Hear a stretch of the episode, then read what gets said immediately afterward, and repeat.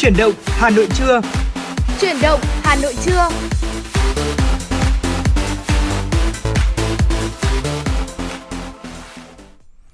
Xin được kính chào quý vị và các bạn. Lê Thông và Ngọc Mai rất vui khi được đồng hành cùng quý vị và các bạn trong chương trình Chuyển động Hà Nội trưa nay. Xin được chúc cho quý vị chúng ta sẽ có một ngày thứ Bảy cuối tuần với nhiều niềm vui và ngập tràn hạnh phúc bên những người thân yêu của mình nhé. Quý vị thính giả thân mến, hôm nay là ngày 9 tháng 10 và chúng ta đang sống trong những ngày nhớ về Hà Nội của 67 năm về trước khi thủ đô được giải phóng. Và tự đáy lòng dù không phải là người con gốc của Hà Nội, thế nhưng Ngọc Mai tin rằng tất cả những người dân Việt Nam chúng ta, trong đó có Ngọc Mai, có Lê Thông thì luôn luôn yêu, tự hào vì được sống và cống hiến cũng như là học tập làm việc ở thành phố anh hùng này. Dạ vâng thưa quý vị, và ngay lúc này thì Lê Thông chợt nhớ đến những câu thơ như thế này ạ. Đó là cờ hoa phấp phới tung bay, trùng trùng điệp điệp mê say lòng người. Thủ đô giải phóng ai ơi, tự do hạnh phúc, muôn đời nhớ ơn. Vâng thưa quý vị, một Hà Nội vui tươi trong ngày đại thắng và không khí ấy chắc chắn sẽ còn rất tuyệt vời, mà tôi tin là nếu được hòa mình vào thì mỗi người chúng ta đều có cảm nhận rõ được niềm hạnh phúc không thể nào kể hết được của hai chữ độc lập tự do. Đúng là như vậy thưa quý vị, và trong suốt chương trình ngày hôm nay, chúng tôi sẽ dành những ca khúc hay nhất về một Hà Nội anh hùng, hào hoa để mỗi chúng ta thêm hiểu, thêm yêu Hà Nội hơn nữa. Đừng quên số điện thoại hotline của chương trình 024 3773 6688 của chúng tôi vẫn luôn mở để kết nối, yêu cầu những âm nhạc của quý vị. Bây giờ thì chương trình xin được dành tặng quý vị thính giả ca khúc Tiến về Hà Nội, sáng tác của nhạc sĩ Văn Cao.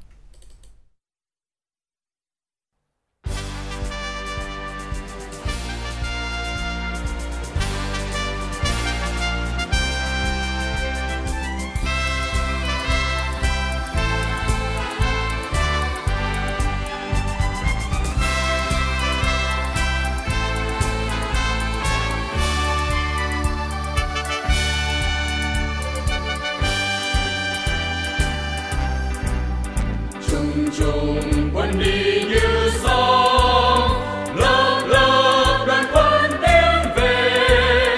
Chúng ta đi nghe vui lúc quân thù đầu hàng, cờ ngày nào tung bay trên phố. Trùng trùng say trong câu hát, lấp lánh lời lẽ sáng ngời.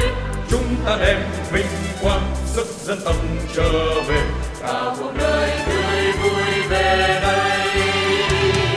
Nam Cổ đón mừng đoàn quân tiến về, như đại hoa đón mừng ở năm cánh đào, chảy dòng sự sống lộng lẫy. Chúng ta ơn lại hoa sắc hương phai ngày xa, ôi phố phường Hà Nội xưa yêu dấu. Những bông hoa ngày mai đón tương lai vào tay, những xuân đời mỉm cười vui hát lên. Khi đoàn quân tiến về, nhà đêm tan rời như mùa xuân xuống cành, đường nghe gió về Hà Nội cùng tiếng quân ca.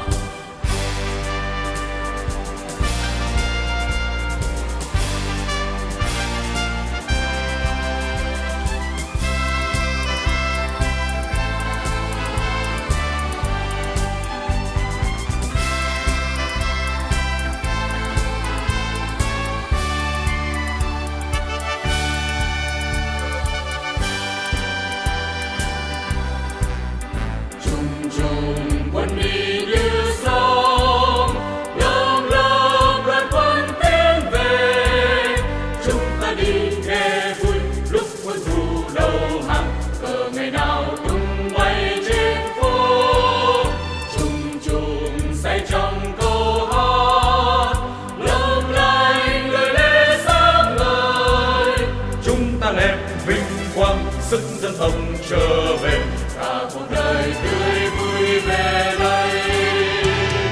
Nam Cổ đón mừng đoàn quân tiến về, như đại hoa đón mừng nở năm cánh đào, chảy dòng sự sống đông lai.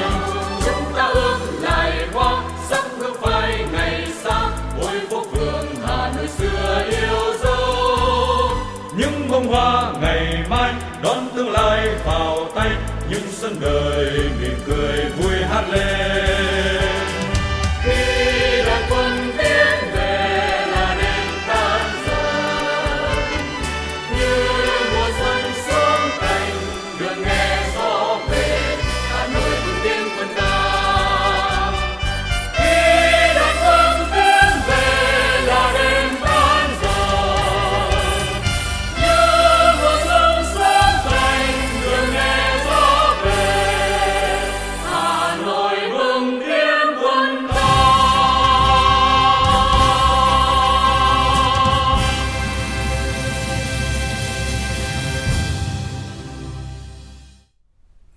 Dạ vâng, thưa quý vị thính giả, không biết là quý vị khi nghe những giai điệu của ca khúc Tiến về Hà Nội thì có suy nghĩ như thế nào. Thế nhưng mà đối với riêng cá nhân Lê Thông thì tôi cảm giác là mình đang được sống trong những không khí của Hà Nội cách đây 67 năm. Khi đó thủ đô của chúng ta được hoàn toàn giải phóng. Ngọc Mai, bạn thấy thế nào về giai điệu của ca khúc này? Ngọc Mai thì là một người ít nghe những ca khúc như thế này. Thế nhưng mà khi mà ca khúc này được phát lên thì tôi cứ phải lẩm nhẩm hát theo. Mặc dù câu hát nó không đúng hoàn toàn đâu, thế nhưng mà cảm thấy rất là yêu và cảm thấy cảm giác rất là hào hùng, khí thế, phấn chấn. Như kiểu lời bài hát này, bài Tiến về Hà Nội cũng như là bài hát 19 tháng 8, hai cái bài hát này tôi cảm thấy rất ấn tượng, cảm thấy nó thôi thúc bản thân mình, thôi thúc cái tình yêu nước, tình yêu dân tộc trong trái tim của mình vậy. Và Ngọc Mai thì cũng rất ấn tượng bài hát này và đã có một cái sự tìm hiểu về hoàn cảnh ra đời của bài hát này. Bài hát Tiến về Hà Nội thì là một sáng tác nổi bật của nhạc sĩ Văn Cao. Và lời bài hát như là một lời reo vui, anh Lê Thông có công nhận không ạ? Lời reo vui của ngày quân giải phóng Việt Nam từ năm Cửa Ô tiến về tiếp quản thủ đô. Bài hát này thì được sáng tác vào năm 1949. Tiến về Hà Nội được xem là ca khúc kỳ lạ nhất về ngày này, tức là nó được ra đời 5 năm trước khi sự kiện diễn ra cơ. Với lời ca hào hùng này, khí thế và rất là sôi nổi nữa, thì ngày nay bài hát vẫn thường vang lên, nhất là trong những dịp như thế này, đó là dịp mùng 10 tháng 10, như là trở thành một khúc ca khải hoàn của người Hà Nội. Vâng, và tôi nghĩ rằng không chỉ những người dân Hà Nội đâu mà người dân trên khắp mọi miền Tổ quốc đều đã nghe ca khúc này thì sẽ luôn ấn tượng, bởi ở đó thì có những hình ảnh của những đoàn quân trở về trong rừng cờ, rừng hoa và khiến chúng ta cảm giác sống lại những cái khoảnh khắc của giá trị hai chữ độc lập tự do mà nhân dân ta cũng đã giành giật lại. Và có thể nói rằng là đối với ngày mùng 10 tháng 10 ngày hôm nay thì chúng ta cũng sẽ ghi nhớ hơn về những công ơn của những anh hùng liệt sĩ, những người đã ngã xuống vì độc lập tự do của chúng ta. Còn bây giờ thì trước khi chúng tôi truyền tải đến quý vị thính giả những lát cắt riêng trong ngày mùng 10 tháng 10 về những ký ức, về những thanh âm của Hà Nội, thì chúng tôi sẽ chuyển đến quý vị những thông tin mà phóng viên của chương trình vừa thực hiện. Kính thưa quý vị, vừa qua thì Bộ Nông nghiệp Phát triển Nông thôn đã tổ chức hội nghị trực tuyến phát triển chăn nuôi các tháng cuối năm 2021 và kế hoạch của năm 2022. Tại hội nghị này thì nhiều đại biểu nhận định sẽ không thiếu những sản phẩm chăn nuôi cuối năm. Các đại biểu cũng đề nghị là Bộ kiến nghị với Chính phủ để giảm thuế nhập khẩu nguyên liệu thức ăn, chăn nuôi, vật tư đầu vào, cũng như gia hạn thời hạn nộp thuế giá trị gia tăng, giảm tiền thuê đất, đặc biệt là chính sách tín dụng hỗ trợ cho người chăn nuôi. Trong bối cảnh tình hình dịch bệnh COVID-19 có những diễn biến phức tạp, lĩnh vực chăn nuôi phải đối mặt với nhiều khó khăn vướng mắc cần tháo gỡ, nhất là trong khâu lưu thông, vận chuyển sản phẩm và vật tư để phục vụ sản xuất chăn nuôi. Từ đó phục vụ duy trì cho đàn vật nuôi tái đàn, đảm bảo cung ứng đủ cho tiêu dùng trong nước của những tháng cuối năm nay, đầu năm sau, dịp Tết Nguyên đán và một phần cho xuất khẩu. Thưa quý vị, mới đây Trung tâm Kiểm soát Bệnh tật thành phố Hà Nội CDC Hà Nội vừa phát đi thông báo khẩn tìm người đến địa điểm liên quan đến các ca F0 mới ghi nhận tại Hà Đông. Liên quan đến các F0 vừa ghi nhận tại Hà Đông, Trung tâm Kiểm soát Bệnh tật Hà Nội đã phát đi thông báo khẩn tìm người trên địa bàn thành phố có đến hoặc liên quan đến những địa điểm như sau: xưởng nhôm kính số 24, ngõ ga Ba La Hà Đông từ ngày 21 tháng 9 đến ngày 7 tháng 10. Siêu thị Yêu Mall Hà Đông khoảng từ 17 giờ đến 17 giờ 30 ngày 1 tháng 10. Cửa hàng VinMart số 70 Lê Trọng Tấn Hà Đông vào khoảng 7 giờ đến 8 giờ ngày 7 tháng 10. Chợ Đình, Bia Bà, La Khê Hà Đông khoảng từ 9 giờ đến 10 giờ ngày 4 đến ngày 5 tháng 10. Và phòng khám 96 Nhuệ Giang từ 17 giờ đến 18 giờ ngày 4 tháng 10. Thưa quý vị, trong bối cảnh tình hình dịch bệnh COVID-19 có những diễn biến phức tạp tại thành phố Hồ Chí Minh cùng với một số tỉnh thành phía Nam, Bộ Y tế đã liên tục cập nhật các phác đồ điều trị, đảm bảo để các trường hợp mắc COVID-19 được tiếp cận, chăm sóc điều trị một cách tốt nhất. Cùng với đó, thì Bộ Y tế tiếp tục triển khai mở rộng chương trình thí điểm điều trị có kiểm soát F0 tại nhà và cộng đồng. Đơn vị trực tiếp triển khai đó là Bệnh viện Phổi Trung ương và Sở Y tế của các địa phương tham gia chương trình này. Cụ thể thì chương trình sẽ thí điểm điều trị các trường hợp mắc COVID-19 tại nhà và cộng đồng bằng thuốc Molnupiravir sẽ được diễn ra tại 12 tỉnh thành phố, đó là Hà Nội, Thanh Hóa, Đà Nẵng, Khánh Hòa, Bình Định, Phú Yên, Đắk Nông, Đồng Nai, Long An, Bà Rịa Vũng Tàu. Đây là một phần trong kế hoạch tài trợ gần 2 triệu viên Molnupiravir mà công ty DB, cổ đông sáng lập của tập đoàn Ecopark, cam kết tài trợ cho Bộ Y tế. Liên quan đến tình hình dịch bệnh COVID-19 tại tỉnh Tây Ninh, hai bệnh viện điều trị COVID-19 tại Tây Ninh đã trở lại hoạt động thông thường khi tỉnh cơ bản kiểm soát được dịch với số ca dương tính giảm đáng kể và mức độ lây lan ra ngoài cộng đồng đã được kiểm soát. Ông Trần Văn Sĩ, Phó Giám đốc Sở Y tế tỉnh Tây Ninh cho biết, kể từ hôm nay mùng 10 kể từ ngày mai 10 tháng 10, tỉnh sẽ dừng hoạt động 2 bệnh viện điều trị COVID-19 được trưng dụng từ Bệnh viện Phục hồi chức năng tỉnh và Trung tâm Y tế huyện Dương Minh Châu để chuyển sang tiếp nhận khám chữa bệnh thông thường cho người dân. Theo ông Sĩ, cuối tháng 7 vừa qua, dịch bệnh COVID-19 trên địa bàn tỉnh có diễn biến phức tạp, tình hình cấp bách nên cần kịp thời tiếp nhận và điều trị người mắc. Sở Y tế tỉnh Tây Ninh đã tham mưu Ủy ban Nhân dân tỉnh thành lập bệnh viện điều trị COVID-19 trên cơ sở trưng dụng 2 bệnh viện kể trên. Hiện nay, tỉnh đã cơ bản kiểm soát được dịch bệnh với số ca dương tính giảm đáng kể, mức độ lây lan ra ngoài cộng đồng được kiểm soát.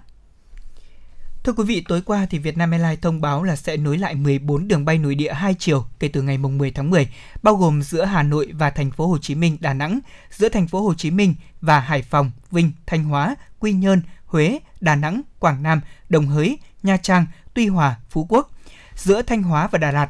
Trong đó thì đường bay từ Hà Nội đi thành phố Hồ Chí Minh và chiều ngược lại được khai thác mỗi ngày một chuyến bay, từ Hà Nội lúc 13 giờ, từ thành phố Hồ Chí Minh lúc 16 giờ bằng máy bay thân động Boeing 787 hoặc là Airbus A350. Các đường bay còn lại, mỗi đường bay sẽ có 5 chuyến bay được khai thác trong vòng 11 ngày, thời gian từ mùng 10 tháng 10 đến ngày 20 tháng 10. Tổng cộng sẽ có 152 chuyến bay Vietnam Airlines sẽ cất cánh trong giai đoạn này. Các chuyến bay cũng sẽ được mở bán khi nhà chức trách cho phép. Quý vị thân mến, đầu chương trình thì Ngọc Mai và Lê Thông cũng đã chia sẻ một chút về lịch sử ngày 10 tháng 10, ngày giải phóng thủ đô. Và có lẽ là ngay bây giờ thì chúng ta sẽ đến với những lát cắt khác của ngày 10 tháng 10.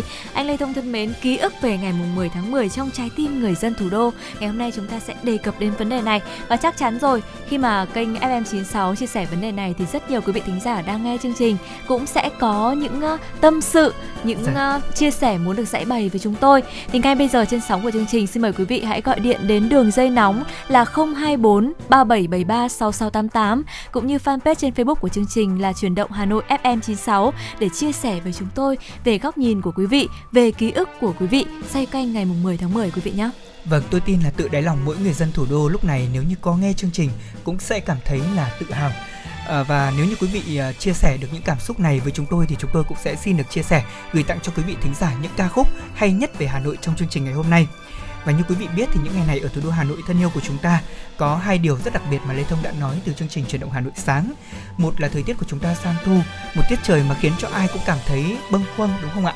Thứ hai đó là chúng ta sống trong những ngày tháng 10 lịch sử.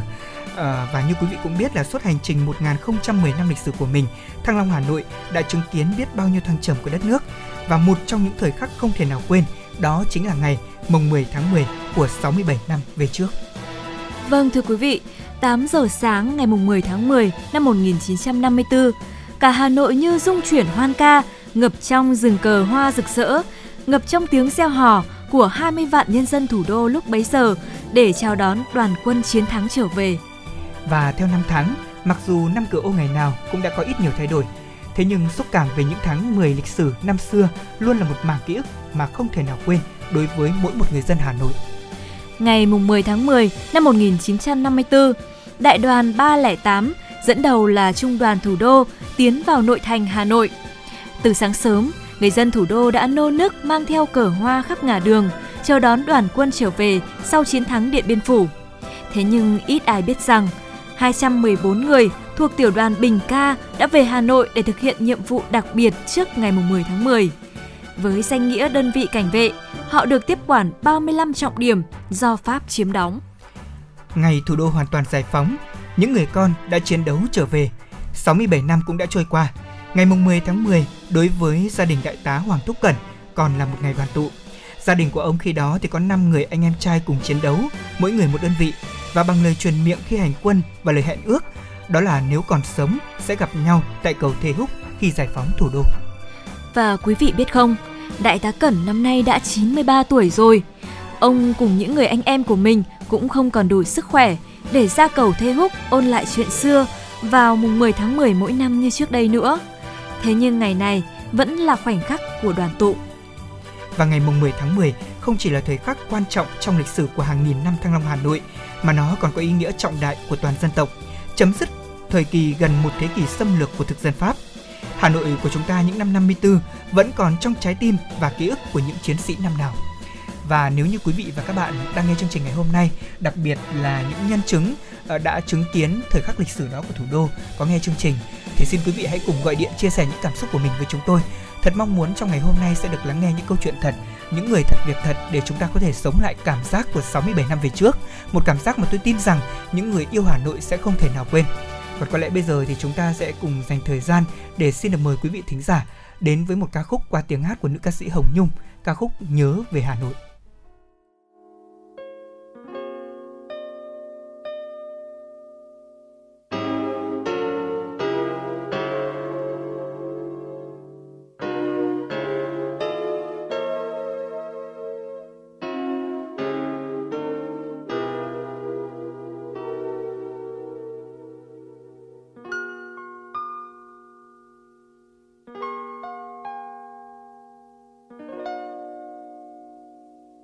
Dù có đi bốn phương trời, lòng vẫn nhớ về Hà Nội. Hà Nội của ta, thủ đô yêu dấu, một thời đàn bao, một thời hòa bình.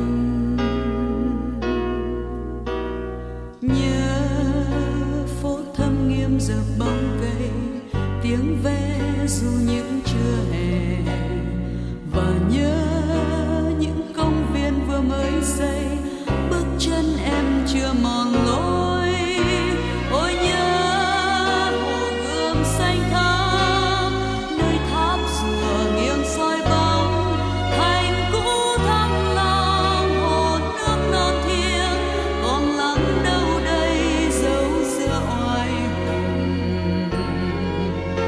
Hà Nội ơi, nhớ những cơn mưa dài cuối đông, áo chăn chưa ấm thân mình, và nhớ lúc bom rơi lửa chiến tranh, đất rung ngói tàn gạch nát, em vẫn đạp xe ra phố.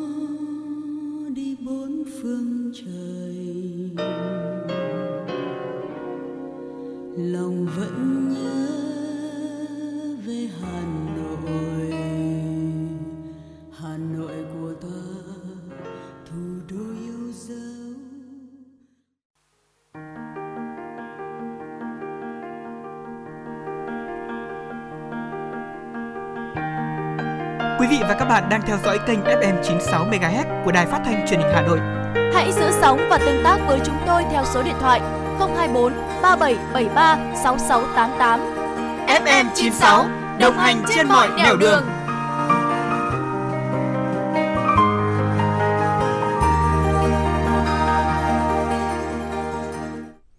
Vâng, thưa quý vị thính giả, chúng ta vẫn đang đồng hành cùng với nhau trong chương trình Chuyển động Hà Nội của Đài Phát thanh Truyền hình Hà Nội.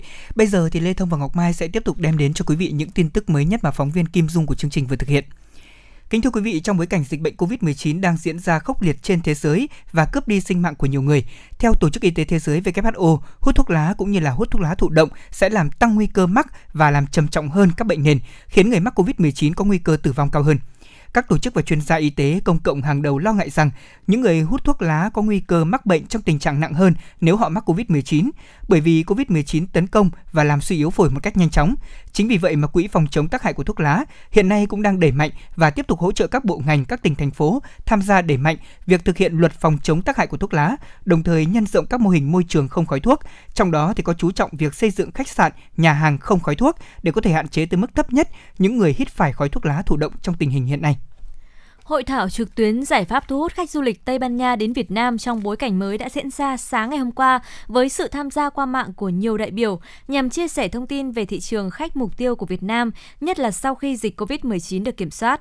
Các đại biểu tham dự đều cho rằng dù dịch COVID-19 gây thiệt hại nặng nề cho ngành du lịch không chỉ ở Việt Nam mà trên toàn cầu, đây cũng chính là thời cơ để các cơ quan quản lý nhà nước, các nhà nghiên cứu, doanh nghiệp đánh giá lại thực trạng đón khách Tây Ban Nha để nắm bắt xu hướng, có các sản phẩm dịch vụ nhằm đón đầu, đáp ứng tốt hơn nhu cầu của dòng khách này trong thời gian tới. Nhiều đại biểu cho rằng cần gia tăng số ngày miễn visa cho du khách Tây Ban Nha đến Việt Nam từ 15 ngày lên 30 ngày, bởi đây là dòng khách đi du lịch trong thời gian dài, đẩy mạnh tour du lịch về đêm để thu hút khách tăng chi tiêu cũng như thời gian lưu trú khi đến Việt Nam. Mới đây, thì Bộ Y tế Malaysia cho biết là đã cấp phép có điều kiện đối với vaccine ngừa COVID-19 của hãng Pfizer-BioNTech làm mũi tiêm tăng cường. Mũi vaccine của hãng Pfizer-BioNTech sẽ được tăng cường chỉ được phép là áp dụng đối với những người trưởng thành từ đủ 18 tuổi trở lên và được tiêm ít nhất là sau 6 tháng kể từ mũi tiêm thứ hai. Trước đó, thì giới chức của Malaysia cho biết là việc tiêm mũi tăng cường sẽ không bắt buộc, thế nhưng đặc biệt khuyến nghị sử dụng đối với những người thuộc nhóm dễ bị tổn thương hoặc là có nguy cơ lây nhiễm cao. Việc kết hợp các loại vaccine khác nhau cũng sẽ được phép áp dụng với mũi tiêm tăng cường. Ngoài vaccine của hãng Pfizer thì Malaysia cũng đang sử dụng các loại vaccine phòng COVID-19 của các hãng AstraZeneca của Anh, Sinovac và Casino Biotic của Trung Quốc trong chiến dịch tiêm chủng quốc gia của nước này. Vừa qua, Ủy ban Nobel Na Uy đã xướng tên chủ nhân của Giải Nobel Hòa bình năm 2021. Theo đó, Giải Nobel Hòa bình năm 2021 thuộc về nhà báo người Mỹ gốc Philippines Maria Ressa và nhà báo của Nga là Dmitry Muratov vì nỗ lực trong việc bảo vệ quyền tự do ngôn luận, vốn là điều kiện tiên quyết cho dân chủ và hòa bình lâu dài. Năm 2020, thì Giải Nobel Hòa bình được trao cho chương trình Lương thực Thế giới của Liên Hợp Quốc vì đã góp công vào quá trình chống lại nạn đói trên toàn cầu.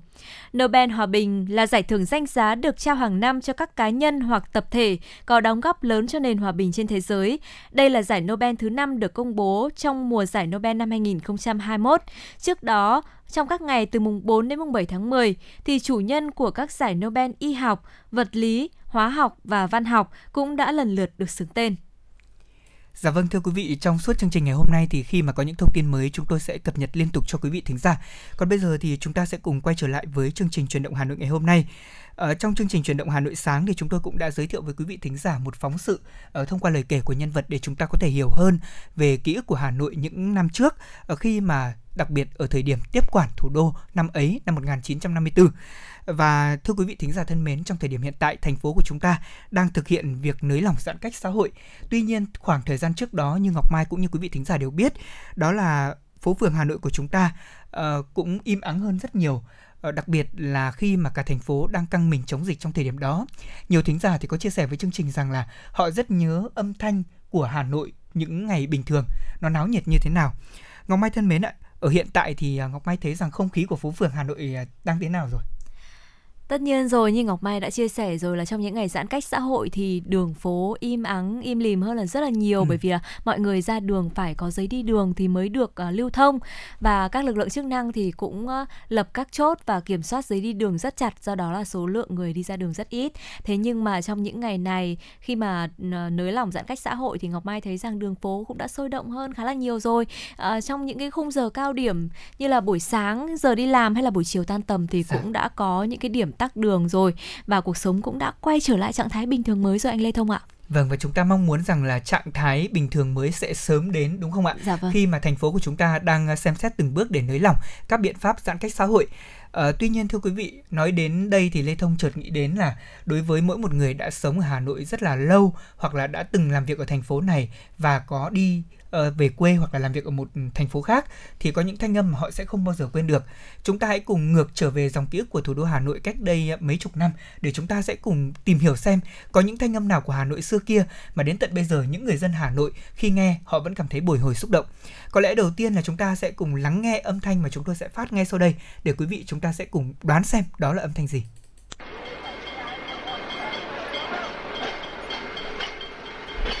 Dạ vâng ạ, Ngọc Mai có hình dung là chúng ta đang đi trên một chuyến tàu điện không? Chắc chắn rồi, tiếng leng keng của tàu điện Ngọc Mai cảm nhận rất là rõ, bởi vì bản thân Ngọc Mai thì cũng đã có từng có trải nghiệm được đi tàu điện rồi anh Thông ạ. Bạn đã từng đi tàu điện rồi, thế nhưng mà không biết là đối với hình ảnh của tàu điện Hà Nội năm xưa thì Ngọc Mai đã xem trên báo chí và thấy nó có điều gì đặc biệt không? Thực ra thì Ngọc Mai cũng chỉ xem qua những thước phim, những hình ảnh thôi, do đó là chưa có cảm nhận rõ ràng. Nếu như anh Thông biết có điểm gì đặc biệt thì hãy chia sẻ ngay với Ngọc Mai và quý vị thính giả đi nào. Tôi thì có tham gia chương trình Giai điệu tự hào của Đài Truyền hình Việt Nam. Thời điểm đó thì cả sân khấu đã được trang hoàng thành một đường phố Hà Nội trong khung cảnh đó là có tiếng tàu điện leng keng. Những người khách mời và đặc biệt là thậm chí có cả một số nhà văn, nhà thơ rất là nổi tiếng của Hà Nội thì cũng đã có mặt trên chuyến tàu điện được tái hiện thời điểm đó. Lê Thông thấy là tàu điện Hà Nội thời điểm đó nó có hai màu sắc chủ đạo, đó là một là màu đỏ và thứ hai là màu vàng nhạt. Vâng, đó là theo mô phỏng của tổ mỹ thuật của chương trình đó thì là như vậy. Thế nhưng cái tiếng âm thanh mà quý vị đang nghe đây chính là tiếng âm thanh mà Lê Thông đã tìm kiếm suốt cả mấy ngày hôm nay mới có thể có được. Có thể nói rằng đối với những người dân Hà Nội mà nói thì tiếng tàu điện đã gắn với Hà Nội trong khoảng gần một thập kỷ thời điểm đó. Người đi làm, người đi chợ hay là người đi học, đi chơi thì họ sẽ đều di chuyển bằng tàu điện. Và chúng tôi cũng đã có dịp lắng nghe chia sẻ của ông Tạo Thanh Giang, một người dân Hà Nội về thứ thanh âm này. Rất muốn là quý vị thính giả sẽ cùng nghe những điều mà Lê Thông đã được ghi nhận ngay sau đây. Xưa cái tàu điện nó cái tiếng chuông nó là nó bằng cái chuông người nó gõ vào nhau, không càng như cái tiếng chuông xe đạp rồi, nhưng nó to hơn. Thì cái bài này, cái tiếng chuông tàu điện này là một cái âm thanh cũng rất là thân quen với người Hà Nội. Vâng. Như vậy là thông qua chia sẻ rất ngắn của bác Giang thì chúng ta thấy rằng là âm thanh leng keng của tiếng tàu điện Hà Nội luôn là một miền ký ức mà rất nhiều người dân ở Hà Nội thời điểm đó khi bây giờ ngồi kể lại cho thế hệ con cháu của mình họ đều nhớ. Và thậm chí là không biết là đối với những người trẻ như Lê Thông hay Ngọc Mai đây thì các bạn có yêu thích tiếng tàu điện không? Thế nhưng riêng với tôi khi nghe tiếng tàu điện đó thì hiện ra về một Hà Nội trong quá khứ thật là thanh bình. Dạ vâng, trong quá trình hành trình đi tìm lại âm thanh của Hà Nội thì Ngọc Mai và Lê Thông thì cũng đã có dịp gặp gỡ với một nhân vật khác, đó là anh Đỗ Văn Long. Hơn 20 năm gắn bó với nghề tuần tàu và sửa chữa cầu Long Biên thì anh Long đã đi làm từ chiều tối ngày hôm trước cho đến sáng sớm ngày hôm sau. Mỗi ngày thì anh thường lắng nghe và có những cái sự cảm nhận về cuộc sống của Hà Nội xung quanh cây cầu trăm tuổi này. Đây là khu chợ Long Biên, là khu náo nhiệt nhất Hà Nội này. Khu chợ này náo nhiệt lắm. Ý tầm 3-4 giờ sáng người ta bán rau ngoài này. Mỗi lần anh đi tuần những khu vực vắng vẻ ra đây cảm rất là vui trong công việc của mình. Vâng, không biết là Ngọc Mai đã nhiều lần đi cầu Long Biên chưa? Thế nhưng mà Lê Thông thì rất nhiều lần rồi. Và mỗi lần đi cầu Long Biên thì khi mà đi qua đoạn giao với cả dưới chợ đấy ạ. Vâng, tôi thường đứng từ trên và nhìn xuống những xe ô tô dứa, tôi rất ấn tượng với những xe hoa quả như vậy. Mọi người thì vẫn làm việc cần mẫn suốt cả đêm cả ngày như vậy. Và đối với những nhân vật ví dụ như là anh Đỗ Văn Long như Ngọc Mai vừa giới thiệu, anh là người đã 20 năm gắn bó với ngành nghề tuần tàu cũng như là sửa chữa trên cầu Long Biên rồi, thì đúng là những thanh âm về những tiếng còi tàu của Hà Nội cũng luôn luôn là một miền ký ức mà không chỉ ở thời điểm trước đó đâu, mà đến cả bản thân Lê Thông ngay bây giờ khi mà đi trên đường ạ, mỗi khi mà chúng ta đi qua các nút giao cắt giao thông và thấy những đoàn tàu đi lại thì tôi vẫn cảm thấy nó có một cái gì đấy nó bâng khuâng ở trong lòng mà không hiểu lý do tại sao. Vâng. Anh Lê Thông biết không là Ngọc Mai khi mà có cái cơ hội được dừng lại để chờ đoàn tàu đi qua đã phải lấy điện thoại ra quay một đoạn lưu vào trong điện thoại của mình, bởi vì là không phải lúc nào chúng ta cũng có thể bắt gặp được hình ảnh đoàn tàu đi qua đường, đúng không ạ? Và dạ. Cái khoảnh khắc mà chúng ta dừng lại chờ tàu tôi không thấy khó chịu chút nào đâu. Tôi cảm thấy là cũng là một cái khoảnh khắc rất là đẹp chứ, mọi người dừng lại để cho đoàn tàu đi qua, vừa chấp hành giao thông mà chúng ta cũng coi đó là một cái kỷ niệm đẹp. Vì là trong cái khoảng thời gian này thì rất là nhiều phương tiện giao thông hiện đại khác cũng đang phát triển rồi, và cái việc tàu điện Hà Nội vẫn được hoạt động như ngày nay thì Ngọc Mai thấy cũng là một hoạt động rất là ý nghĩa và chúng ta cần phải lưu giữ. Và anh Thông biết không, Hà Nội của chúng ta còn có nhiều những cái âm thanh độc đáo nữa cơ. Bên cạnh tiếng còi tàu, bên cạnh những tiếng leng keng của tàu điện thì chúng ta còn có những tiếng dao rất độc đáo nữa.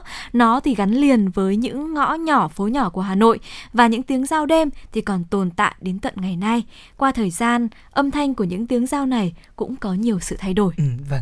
Và để có thể cụ thể hóa hơn những điều mà Ngọc Mai vừa nói thì chúng tôi đã tiếp tục tìm được một file âm thanh về những tiếng dao đêm của Hà Nội. Quý vị thử nghe xem là nó có thân quen với từng con phố, từng ngóc ngách của Hà Nội hay không nhé.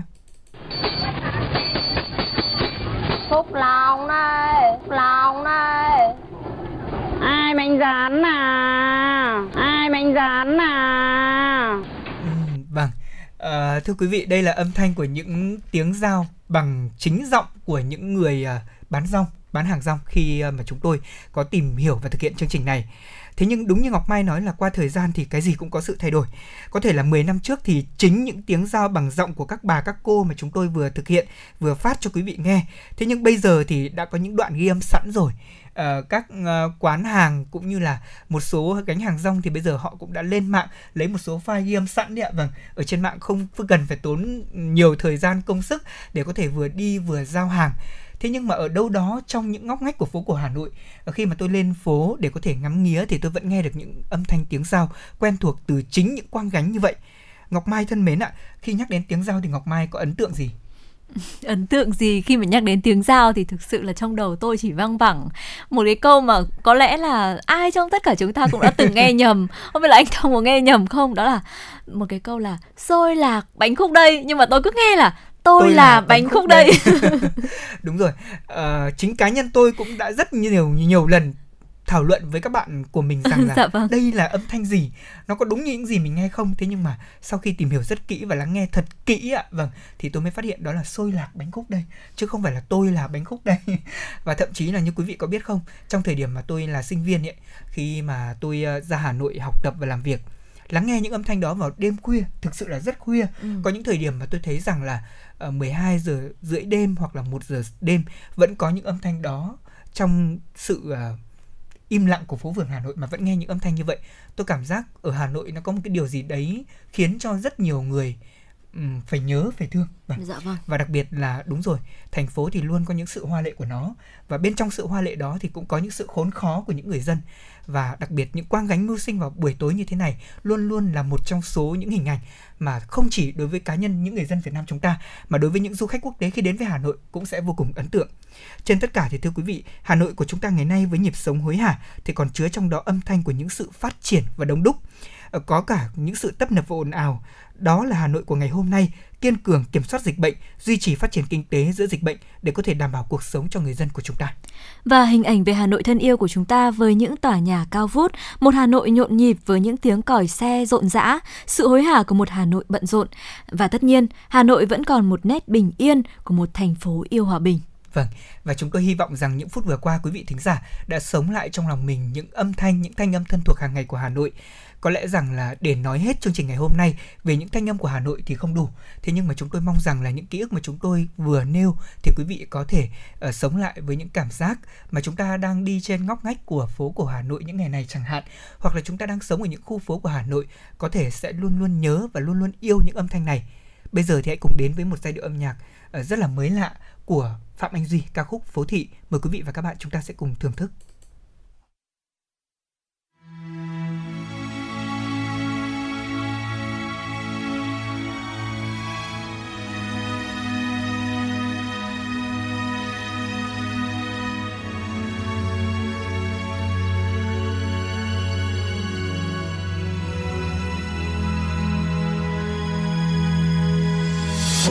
thị say nhìn hay hay, sao tôi mắt cứ cay cay như mấy người không gặp may. Phố thị đông người đông đông, tôi như đứa nhóc lông bông chơi xa mà không về nhà. Đừng đưa tôi về con phố chung đôi, đừng chân ơi tôi xin đừng bước nữa. Đừng tôi ơi chỉ say chút nữa thôi, đừng nghe tim khóc lóc mà yếu lòng. Này là đám sao rất cao rất xa, biết ai kia không nhà, cô đang nhớ ta, chắc đang say thôi mà.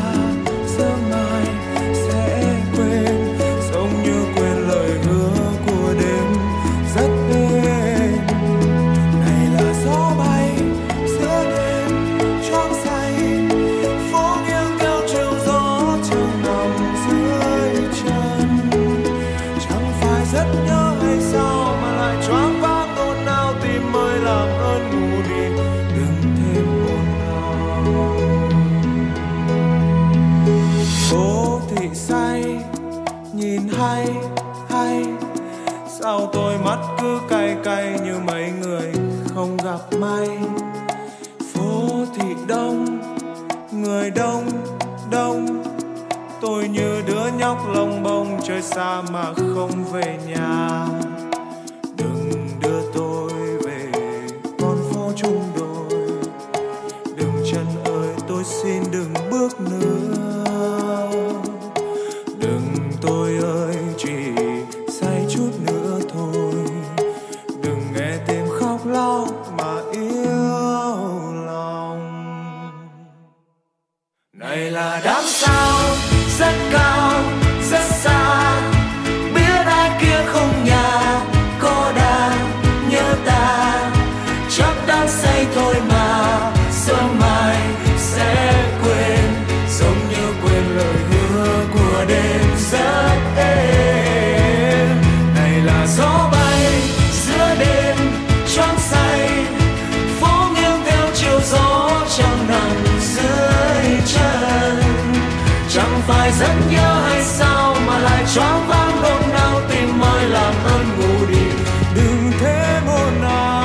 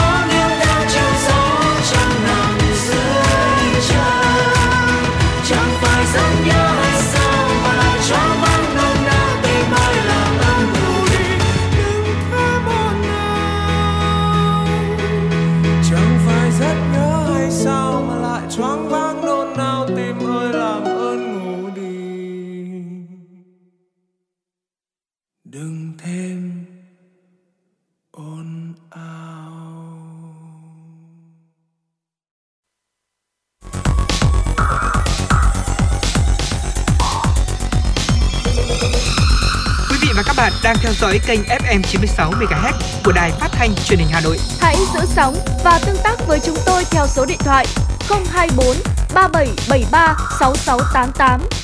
FM 96 đồng hành trên mọi nẻo đường. Dạ vâng, thưa quý vị thính giả thân mến, chúng ta vừa lắng nghe ca khúc Phố thị qua tiếng hát của Phạm Anh Duy. Một lần nữa chúng tôi muốn mang đến những sắc màu âm nhạc thật mới trong chương trình hôm nay. Chúng ta hướng về thủ đô Hà Nội với thật nhiều niềm tin yêu, thưa quý vị.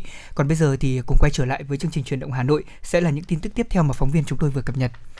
Trong bối cảnh số ca mắc COVID-19 trong cả nước đang giảm dần, số ca mắc tại thủ đô Hà Nội ở mức thấp, mục tiêu của thành phố Hà Nội đó là bảo đảm chung sống một cách chủ động và an toàn với dịch bệnh. Ngay lúc này thì ngành du lịch của thành phố cũng đang hối hả khởi động đón khách trở lại với chủ trương xây dựng các vùng xanh du lịch, đảm bảo an toàn cho du khách và những người làm dịch vụ ở mức cao nhất. Phó Giám đốc Sở Du lịch Hà Nội Trần Trung Hiếu cho rằng trong thời điểm này, thủ đô tiếp tục hành động và phục hồi du lịch, thế nhưng bối cảnh đã thay đổi nhiều so với trước đây. Việc xây dựng vùng xanh du lịch an toàn được coi là điều kiện tiên quyết đặt ra với ngành du lịch thủ đô nói riêng và cả nước nói chung trong thời điểm này, đồng thời nhận được sự quan tâm đặc biệt của các cơ quan quản lý, các tổ chức doanh nghiệp hoạt động trong lĩnh vực du lịch. Doanh nghiệp và du khách phải chủ động tuân thủ các quy trình và quy chuẩn sản phẩm du lịch an toàn với di chuyển xanh, dịch vụ xanh và điểm đến xanh. Ban Quản lý Đường sắt Đô thị Hà Nội đang liên tục lắp ráp thử nghiệm các đoàn tàu, phấn đấu chạy thử liên tiếp tất cả đoàn tàu vào tháng 12 năm 2021. Theo thông tin từ Ban Quản lý Đường sắt Đô thị Hà Nội, sau 11 tháng vận chuyển liên tục, đơn vị này đã hoàn thành việc đưa đoàn tàu thứ 10 về nước vào tháng 9 năm 2021, song song với việc lắp đặt hoàn thiện 2 đoàn tàu cuối tại Depot Nhổn. Các đoàn tàu còn lại đang được thử nghiệm liên tục. Ban Quản lý Đường sắt Đô thị Hà Nội cũng đang tiến hành làm việc với Cục Đăng kiểm Việt Nam để đăng kiểm các đoàn tàu theo quy định và cung cấp các hồ sơ cho tư vấn để thực hiện đánh giá an toàn hệ thống. Khi đi vào vận hành chính thức, tuyến đường sắt đô thị đoạn Nhổn ga Hà Nội sẽ vận hành liên tục 8 đoàn tàu, một đoàn tàu dự bị phục vụ giờ cao điểm khi quá tải và một đoàn tàu phục vụ cứu hộ khi có trường hợp khẩn cấp. Sáng qua, Ban Thanh niên Công nhân và Đô thị Trung ương Đoàn phối hợp cùng với Đoàn khối Doanh nghiệp Trung ương đã triển khai gian hàng Triệu túi an sinh tại nhà sinh hoạt địa bàn dân cư số 8, số 21, đường Phú Xá, phường Phú Thượng, quận Tây Hồ, Hà Nội. Theo Bí thư Trung ương Đoàn Ngô Văn Cương, xuất phát từ mong muốn chung tay cùng với chính quyền và nhân dân thủ đô chiến thắng dịch bệnh, lan tỏa những hành động đẹp nhân văn, gian hàng Triệu túi an sinh đã chính thức khai trương để đón các quý khách là thanh niên công nhân, người lao động mất việc làm, gặp hoàn cảnh khó khăn do ảnh hưởng của dịch bệnh COVID-19. Những người gặp khó khăn khi đến với gian hàng nhận về không chỉ là lương thực, nhu yếu phẩm mà còn có cả tình cảm và tấm lòng sẻ chia của cộng đồng gửi gắm vào từng túi quà ý nghĩa này. Thưa quý vị, vừa qua tại Việt Nam, Quốc Tự, quận 10, Ủy ban Mặt trận Tổ quốc Việt Nam thành phố Hồ Chí Minh, Ban Dân vận Thành ủy, Ban Tôn giáo thành phố Hồ Chí Minh phối hợp tổ chức lễ xuất quân đợt 9 cho 50 tình nguyện viên là tăng ni Phật tử tại thành phố, tham gia hỗ trợ công tác chống dịch tại Bệnh viện Hồi sức chuyên sâu COVID-19. Tại lễ xuất quân, thì bà Phan Kiều Thanh Hương, Phó Chủ tịch Ủy ban Mặt trận Tổ quốc Việt Nam thành phố, đánh giá cao và cảm ơn sự hỗ trợ, đồng hành của các tình nguyện viên tôn giáo tham gia hỗ trợ ngành y tế thành phố trong công tác điều trị bệnh nhân COVID-19, góp phần tích cực giúp thành phố giảm tỷ lệ tử vong, tăng số lượng bệnh nhân được xuất viện. Theo bà Phan Kiều Thanh Hương, các tình nguyện viên tôn giáo tiếp tục lên đường hỗ trợ các y bác sĩ, lực lượng tuyến đầu chống dịch của thành phố là một minh chứng cho tinh thần đồng hành vì dân tộc của Phật giáo Việt Nam và tạo nguồn lực cho thành phố sớm trở lại cuộc sống bình yên của trạng thái bình thường mới.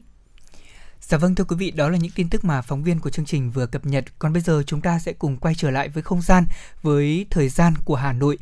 Thưa quý vị thính giả thân mến, trong chương trình ngày hôm nay thì chúng ta nói đến thủ đô Hà Nội ngày giải phóng cách đây 67 năm. Và thưa quý vị, cột cờ Hà Nội là một trong số ít những công trình kiến trúc thuộc khu vực của Hà Nội có may mắn là thoát khỏi sự phá hủy do chính quyền đô hộ Pháp tiến hành trong khoảng thời gian 3 năm, từ năm 1894 đến năm 1897. Ngày 10 tháng 10 năm 1954, lần đầu tiên lá cờ đỏ sao vàng, cờ Tổ quốc của chúng ta tung bay trên đỉnh cột cờ Hà Nội và được công nhận là di tích lịch sử vào năm 1989. Ngày 10 tháng 10 năm 1954, cả Hà Nội tưng bừng rạo rực chào đón ngày hội lớn, đó là ngày hội chiến thắng. Thủ đô Hà Nội của chúng ta hoàn toàn giải phóng. Cả Hà Nội dồn về cột cờ Hà Nội để đón chờ giây phút lịch sử, đó chính là lễ thượng cờ Tổ quốc trên đỉnh cột cờ Hà Nội. Và trong phần tiếp theo của chương trình, chúng ta sẽ cùng ghé thăm cột cờ Hà Nội, thưa quý vị. Cột cờ Hà Nội nay là công trình còn nguyên vẹn và hoành tráng nhất trong quần thể di tích Hoàng Thành Thăng Long. Cột cờ được xây dựng bao gồm 3 tầng đế và một thân cột.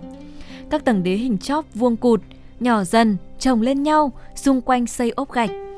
Tầng 1 mỗi chiều dài khoảng 42,5m, cao 3,1m, có 2 thang gạch dẫn lên.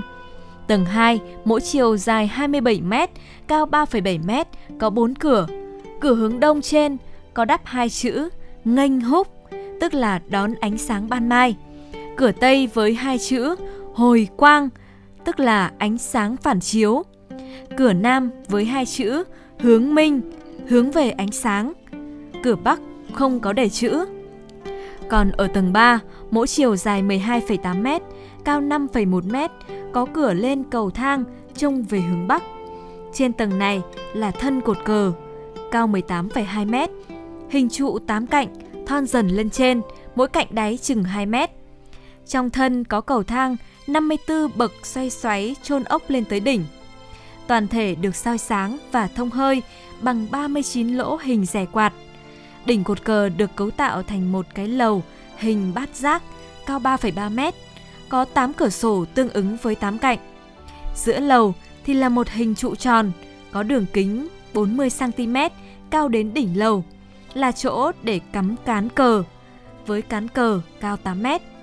Toàn cột cờ cao 33,4 mét và nếu kể cả dán cờ, cán cờ thì sẽ là 41,4 mét. Vâng, thưa quý vị thính giả thân mến, đó là những thông tin về cột cờ Hà Nội mà Ngọc Mai cũng vừa truyền đến quý vị.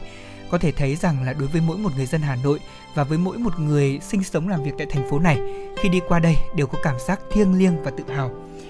Thiêng liêng tự hào là vì sao ạ? Đây cũng chính là nơi tổ chức lễ thượng cờ Tổ quốc đầu tiên khi mà Hà Nội của chúng ta hoàn toàn giải phóng. Đúng 15 giờ ngày 10 tháng 10 năm 1954, còi nhà hát thành phố đã nổi lên một hồi dài. Đoàn quân nhạc cử quốc thiều theo sự điều khiển của đồng chí Đinh Ngọc Liên. Lá cờ Tổ quốc được kéo lên từ từ theo nhịp khúc quân hành. Lần đầu tiên lá cờ đỏ sao vàng, cờ Tổ quốc được tung bay trên đỉnh cột cờ Hà Nội. Từ ngày xây dựng cho đến nay thì cột cờ Hà Nội của chúng ta đã gần 200 tuổi. Khi nhà nước Việt Nam Dân Chủ Cộng Hòa ra đời, hình ảnh của cột cờ Hà Nội đã được in trang trọng trên đồng tiền của Ngân hàng Nhà nước Việt Nam phát hành lần đầu tiên. Thưa quý vị, hơn nửa thế kỷ qua, gắn trên đỉnh cột cờ Hà Nội là lá cờ đỏ sao vàng 5 cánh tung bay, lồng lộng trên nền trời của thủ đô Thăng Long, Hà Nội ngàn năm văn hiến. Và đây mãi mãi là biểu tượng vinh quang, là niềm tự hào của dân tộc, đất nước Việt Nam độc lập tự do. Và anh Lê Thông biết không, khi mà tham gia cái lễ thượng cờ, Ngọc Mai chưa từng tham gia lễ thượng cờ tại Hoàng Thành Thăng Long, thế nhưng mà đã từng tham gia lễ thượng cờ ở trong Lăng Bác rồi. Và cái khoảnh khắc mà lễ thượng cờ, lá cờ đỏ Việt Nam sao vàng phấp phới tung bay trên nền trời xanh thì Ngọc Mai cảm thấy vô cùng thiêng liêng, tự hào và bất giác là đưa tay lên trái tim và để cảm nhận rằng một nền độc lập tự do đã đến với đất nước Việt Nam ta, và mình luôn luôn phải biết trân trọng, biết cảm ơn sự hy sinh xương máu của các anh hùng liệt sĩ đã để lại một nền độc lập tự do cho chúng ta ngày bây giờ, đúng không ạ? Vâng, ngày hôm qua thì tôi có thực hiện một cuộc tọa đàm cùng với các khách mời của Đài Phát thanh Truyền hình Hà Nội. Dạ vâng. Và thú thật với Ngọc Mai rằng là đây là cảm xúc lần đầu tiên khi dẫn của tôi. Tôi chưa bao giờ cầm một kịch bản mà phải nhìn chăm chú từng chữ. Thế nhưng mà trong chương trình ngày hôm qua thì tôi thậm chí còn không cần dùng đến kịch bản, vì ngồi nghe các khách mời tâm sự chia sẻ về cảm xúc của họ trong những ngày đầu tiên mà Hà Nội giải phóng với những tâm trạng rất khác nhau. Có lẽ rằng là buổi trưa ngày mai khi mà quý vị đón nghe chương trình Chuyển động Hà Nội sẽ được tận hưởng cảm giác giống như Lê Thông vậy. Đó là một cảm giác của những thế hệ ngày hôm nay khi ngồi lắng nghe câu chuyện của những thế hệ cha anh của chúng ta, phải nói rằng rất xúc động, rất tự hào. Chưa bao giờ mà niềm tự hào dân tộc được dâng cao như vậy trong cảm xúc của ngày giải phóng thủ đô. Và như Ngọc Mai nói đấy ạ, thì đúng là trong thời khắc của những ngày tháng 10 lịch sử như thế này, không biết là thường thường mọi năm, ví dụ như là ngày giải phóng thủ đô mùng 10 tháng 10, Ngọc Mai cùng với những người bạn của mình thì có hoạt động nào không? Thế nhưng mà riêng đối với tôi ạ, cùng với những người bạn của mình thì thường hay có một hoạt động khá là thường ngày thôi. Đó là chúng tôi sẽ đi lên các con phố của Hà Nội. Ví dụ như tôi sẽ đi Hoàng Diệu, đi Phan Đình Phùng. Tôi sẽ đi đến cột cờ Hà Nội, ngắm nhìn cột cờ Hà Nội. Và tôi sẽ đi đến Hoàng Thành Thăng Long để có thể tìm hiểu thêm về những di tích lịch sử. Sau đó chúng tôi sẽ đi lên cầu Long Biên vào cuối ngày để có thể ngắm nhìn thành phố từ trên cao. Sao mà cảm giác đó khi nhắc đến gợi cho trong lòng của mỗi người, đặc biệt là mỗi người trẻ như tôi, mặc dù không sinh ra lớn lên trực tiếp tại thành phố này, thế nhưng mà không biết đã tự bao giờ tôi yêu Hà Nội đến mức mà mỗi lần về quê tôi chỉ nói với những người thân yêu của tôi rằng nếu có điều kiện sẽ đưa họ ra Hà Nội ngắm nhìn từng địa điểm mà tôi đã từng đi. Đó là một mong ước mà có lẽ rằng rất đơn giản, đúng không Ngọc Mai? Dạ vâng, nói đến ngày 10 tháng 10, không biết tại sao trong ký ức của tôi lại dội về những cái kỷ niệm của 10 năm trước. Đó là ngày 10 tháng 10 của 1000 năm Thăng Long Hà Nội. Năm đó thì tôi vẫn còn đang học cấp 3 và bố mẹ của chị gái của tôi thì đã lên Hà Nội học rồi. Còn bố mẹ của tôi thì hồi đó thì lại cũng rất là háo hức được lên Hà Nội để có thể thưởng thức và thưởng ngoạn tất cả những vẻ đẹp của Hà Nội này, để được dự cái lễ kỷ niệm 1.000 năm Thăng Long Hà Nội nữa. Chính xác. Và được ngắm những cái màn pháo hoa trên nền trời của Hà Nội năm đó. Nhưng mà gia đình tôi thì chỉ có một mình tôi phải ở nhà. Năm đó phải đi học mà, nên là không xuống được, không đi Hà Nội được. Rất là tiếc. Tuy nhiên là khi lúc về thì tôi có một món quà. Đó là một chiếc áo mà bố mẹ tặng tôi, có in chữ là 1.000 năm Thăng Long Hà Nội. Và tôi cảm thấy rất háo hức và phải mặc ngay chiếc áo đó. Đến tận bây giờ tôi không biết là tôi có còn giữ không, nhưng tôi nhớ rất rõ cái kỷ niệm đó. Và thực sự là với cái kỷ niệm mà 1.000 năm Thăng Long Hà Nội hay là 1010 năm Thăng Long Hà Nội thì tôi vẫn luôn luôn có một cái cảm xúc như nhau, đó là cảm xúc thiêng liêng, tự hào. Dù là 10 năm trước hay là đến 10 năm sau. Tuy 10 năm sau tôi đã có cảm nhận rõ ràng hơn, có nhiều ý thức hơn và có cái sự tìm hiểu về lịch sử hơn 10 năm trước. Thế nhưng mà cái cảm xúc vẫn vẹn nguyên về một niềm tự hào, một sự thiêng liêng, đúng không ạ? Vâng, Ngọc Mai nói làm cho tôi nhớ đến những thời khắc mà lần đầu tiên tôi đặt chân ra thủ đô Hà Nội. Thưa quý vị, là khi mà đến với thủ đô Hà Nội, nơi đầu tiên tôi đặt chân đến lại không là chỗ nào khác, chính là Lăng Bác. Khi đó thì đối với một đứa trẻ mà nói thì việc được ra Lăng Bác, được đứng xem lễ chào cờ buổi sáng đầu ngày, nó thực sự là thiêng liêng ấy. Cảm giác là mình phải rất là vinh dự mới được đứng ở đó. Phải nói là như vậy. Tôi cùng với đoàn học sinh của trường mình thời điểm đó được đại diện ra Hà Nội để báo công với Bác. Phải nói rằng là thời điểm đó cũng được gắn mác là con nhà người ta đó, Ngọc Mai. Chính vì vậy mà cảm thấy tự hào lắm, yêu Hà Nội vô cùng. Khi mà tôi ra Hà Nội làm sinh viên trong những năm tháng khó khăn nhất của mình, phải nói là như vậy. Tôi cảm giác là có những lúc tôi rất khó khăn, bế tắc khi ở Hà Nội, thì cũng chính Hà Nội lại ôm tôi vào lòng. Hà Nội vỗ về tôi bằng những buổi chiều với hoàng hôn, đứng từ trên cầu Long Biên ngắm nhìn thành phố, cảm giác man mác. Nỗi buồn của mình như được gieo xuống dòng sông vậy. Lòng mình nhẹ hơn rất nhiều. Đi dọc một tuyến phố, ăn một chiếc kem, cảm giác như trôi tuột cả nỗi buồn. Đúng là sinh viên có khác, thời điểm đó chỉ nghĩ đơn giản là làm thế nào để mình bớt buồn đi. Thế nhưng mà cũng chính thành phố này đã tôi luyện cho tôi một thứ mà có lẽ rằng là tôi tin là nhiều bạn trẻ cũng cảm nhận giống tôi, đó là bản lĩnh. Tôi đã từng trải qua rất nhiều những khó khăn trong công việc của mình, từng trải qua rất nhiều những lần thất bại. Thế nhưng mà có thể nói chính Hà Nội lại vực dậy cho tôi tinh thần đó. Khi mà nhìn những bạn trẻ Hà Nội họ hoạt động tình nguyện, tôi lại sục sôi lên khí thế đó.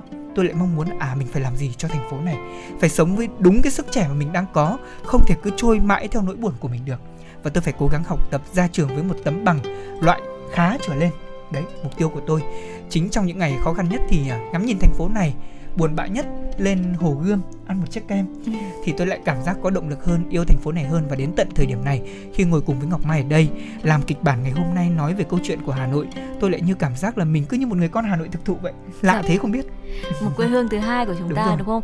Khi mà nghe anh Lê Thông chia sẻ về việc mà trước đây anh Lê Thông đi học và cũng đã từng được đại diện ra Hà Nội và báo công với Bác ở Lăng Bác, thì Ngọc Mai cũng có nhớ ngay, đó là trước đây khi mà thời còn đi học cấp 2, cấp 3 thì cũng đã từng vài lần được ra Hà Nội. Và chắc chắn rồi, cũng giống như anh Lê Thông và bao nhiêu bạn nhỏ khác thôi, khi mà đến với Hà Nội, đến với thủ đô Hà Nội, thì nơi mà Ngọc Mai đặt chân đến đó chính là Lăng Bác và Quốc Tử Giám. Khi đến với Lăng Bác thì cái màn thượng cờ, màn hạ cờ thì chúng ta đều được chứng kiến và đều có cảm giác rất là tự hào. Thế nhưng mà tôi lại có một cái suy nghĩ, tôi không hiểu tại sao khi mà sau này tôi lớn lên, tôi ra đại học, tôi học ở Hà Nội và bây giờ tôi đi làm và sinh sống tại Hà Nội, tôi lại không dành thời gian để đến với Lăng Bác để xem lễ hạ cờ, thượng cờ. Tôi cũng không đến Quốc Tử Giám nữa, tôi cũng chẳng đến Hoàng Thành Thăng Long. Có phải là thời gian, có phải là công việc đã cuốn chúng ta đi quá nhiều không? Mọi xô bồ của cuộc sống khiến cho chúng ta cảm thấy bận rộn hơn, chúng ta không còn có thời gian đến những nơi đó nữa. Nhưng mà qua ngày hôm nay, qua chia sẻ của anh Lê Thông, qua những gì mà Ngọc Mai và Lê Thông vừa truyền tải đến quý vị thính giả xung quanh ngày 10 tháng 10, thì Ngọc Mai chắc chắn rồi, ngày mai chính là ngày 10 tháng 10, Ngọc Mai sẽ dành thời gian để cùng với gia đình của mình. Nếu như không thể đến tham gia một lễ hạ cờ thì ít nhất cũng sẽ đi qua đó để cảm nhận một chút cái không khí thiêng liêng, cảm nhận một chút tự hào đang chảy trong dòng máu của mình. Vâng, thú thật với quý vị là tôi đã dẫn chương trình với Ngọc Mai cũng nhiều chương trình lắm rồi, từ chương trình văn hóa cho đến chương trình giải trí. Thế nhưng mà ngày hôm nay tôi cảm nhận Ngọc Mai đang nói thật nhất những gì mà bạn ấy suy nghĩ. Có thể là một ít phút vừa rồi chúng tôi cũng đã mang lại cho quý vị những cảm xúc để chúng ta nhớ về Hà Nội, thêm yêu, thêm tin Hà Nội của chúng ta trong tương lai sẽ phát triển hơn. Thế nhưng còn ngay bây giờ chúng tôi muốn mời quý vị chúng ta đến với những dòng cảm xúc về âm nhạc. Một ca khúc rất đáng yêu nói về Hà Nội qua tiếng hát của ca sĩ Ngọc Khuê, ca khúc Gọi Tôi Hà Nội.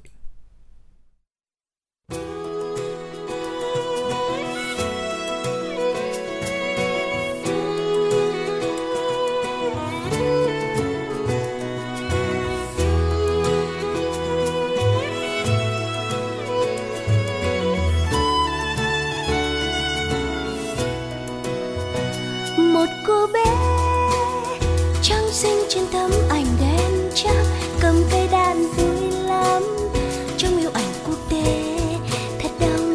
Hà Nội đó với chiếc đồng hồ rất to, và khi hai chiếc kim chạm nhau là tiếng chuông tàu điện lên kêu.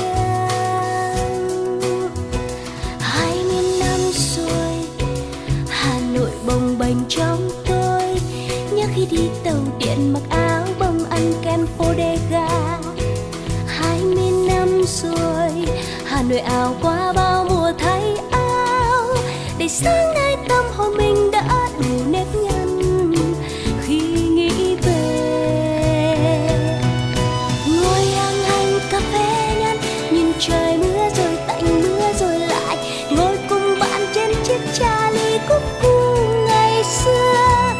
Lượn một vòng Hồ Tây Thân, chạy qua những chiếc loa phường chiều chiều lại bật một điệu nhạc quen quen. Hà Nội sao thật gần, anh bên tôi nghe Hà Nội đi trong đêm hoa xưa ngập lối. Hôm nay tôi xa Hà Nội vẫn gọi tôi một cô bé.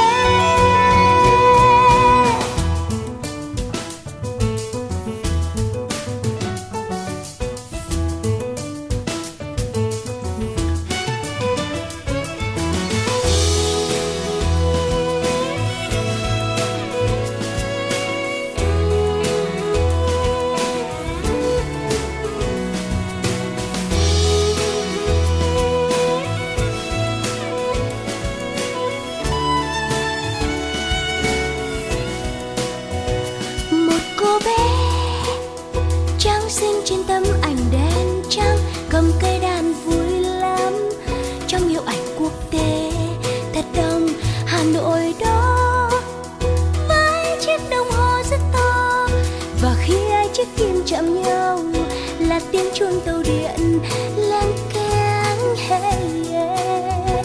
20 năm rồi Hà Nội bồng bềnh trong tôi, nhớ khi đi tàu điện mặc áo bông ăn kem phô đê ga. 20 năm rồi Hà Nội ảo qua bao mùa thay áo, để sáng nay tâm hồn mình đã đủ nếp nhăn khi nghĩ về thu qua kìa cây cơm nguội vàng cây vàng đổ áo hát về mùa thu xưa còn nhớ. Lại nhìn lòng người thênh thang kìa những phố hàng trải rộng một đời người hoang mang. Ta về anh bên tôi nghe Hà Nội đi trong đêm hoa xưa ngập lối.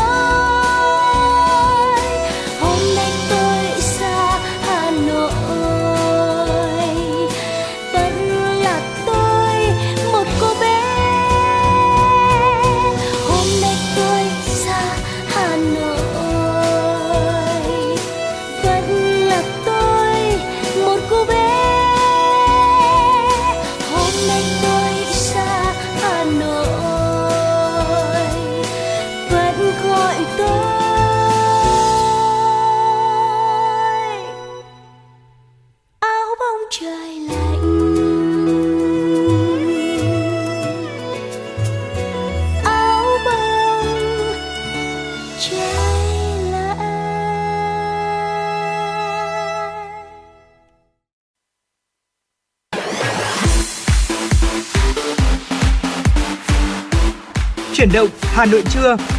Chuyển động Hà Nội trưa.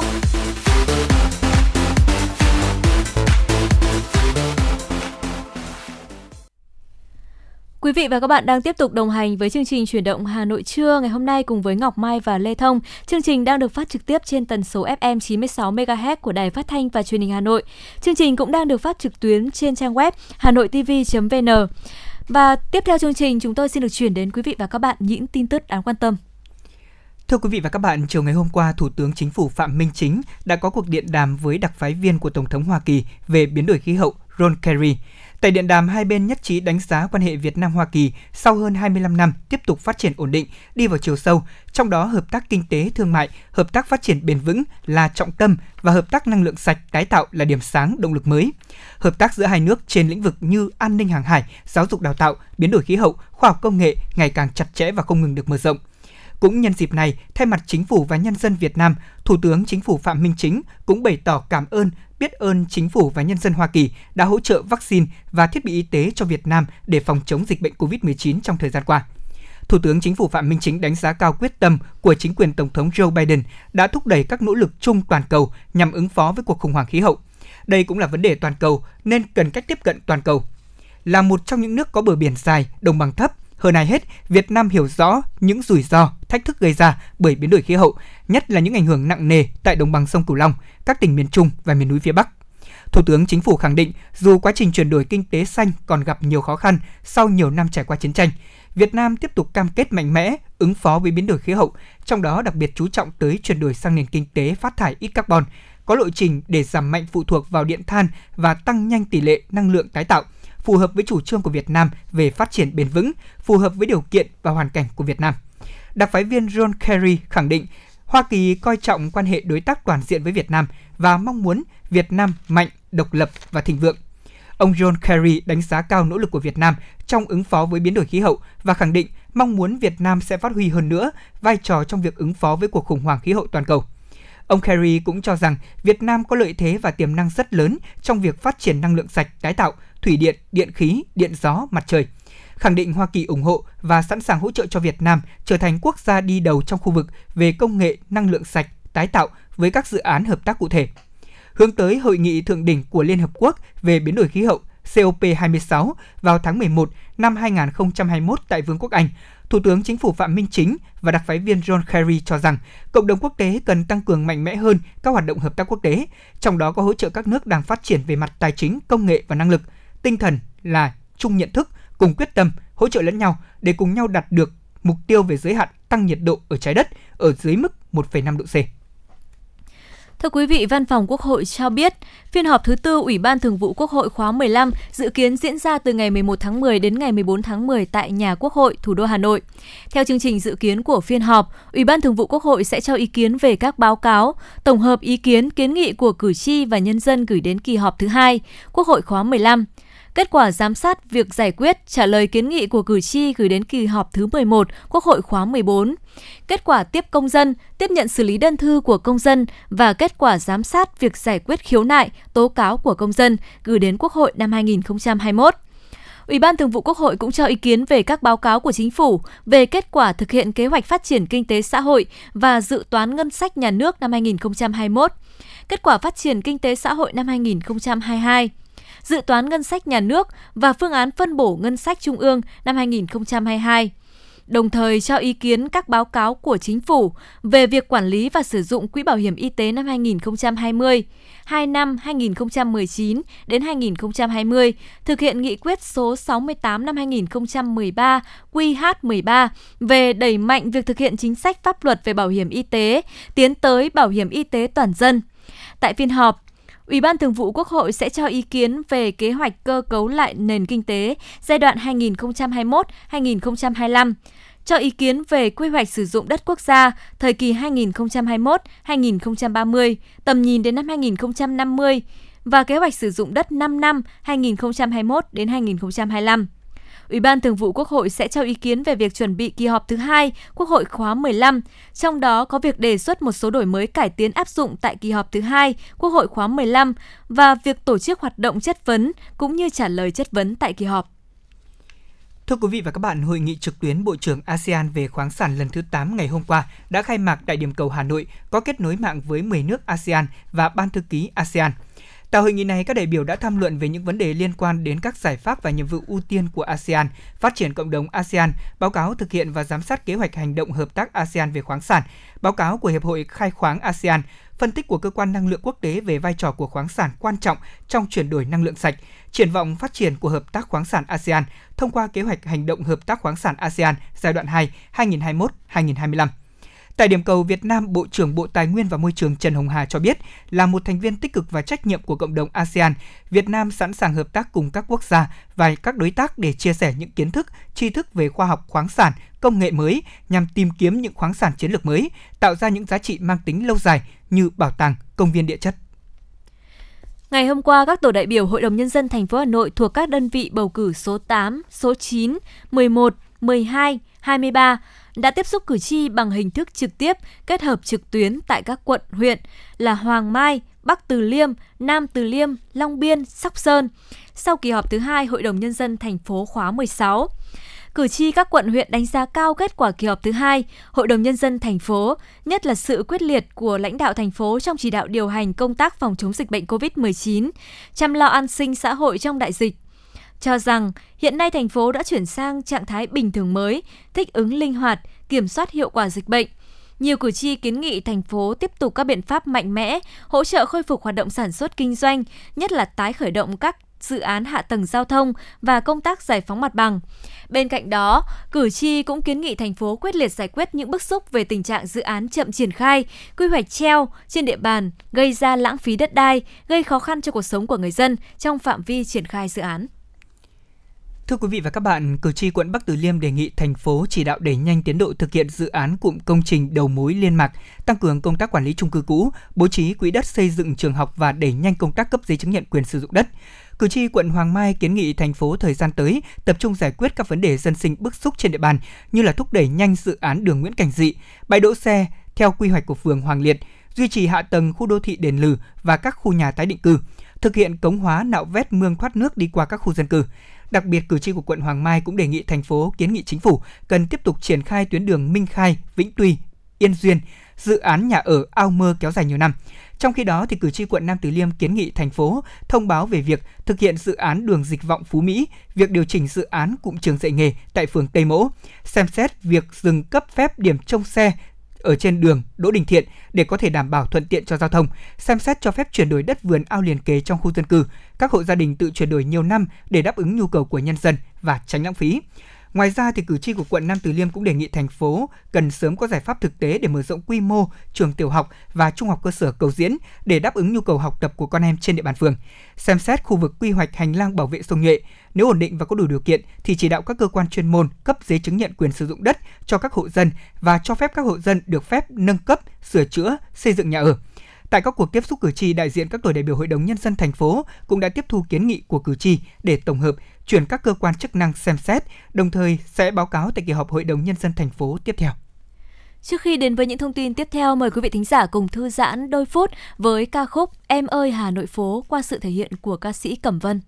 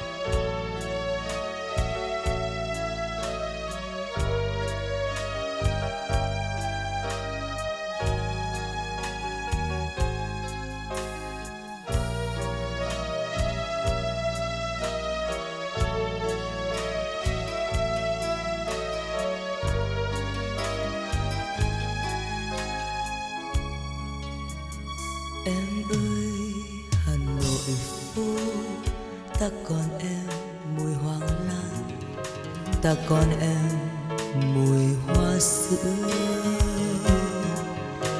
Con đường vắng rì rào cơn mưa nhiều, ai đó chờ ai tóc xòa vai mềm.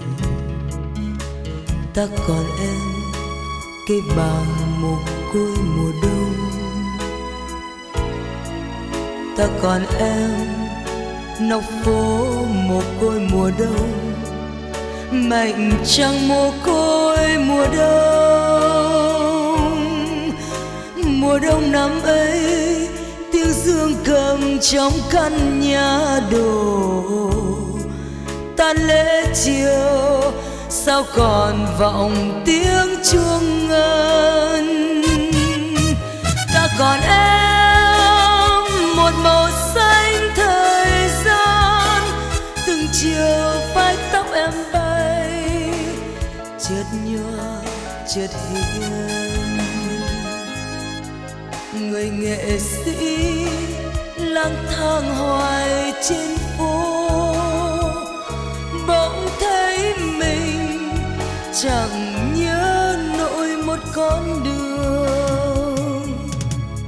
Ta còn em, hàng phố cũ rêu phong và từng mái ngói xô nghiêng, nào nào kỷ niệm.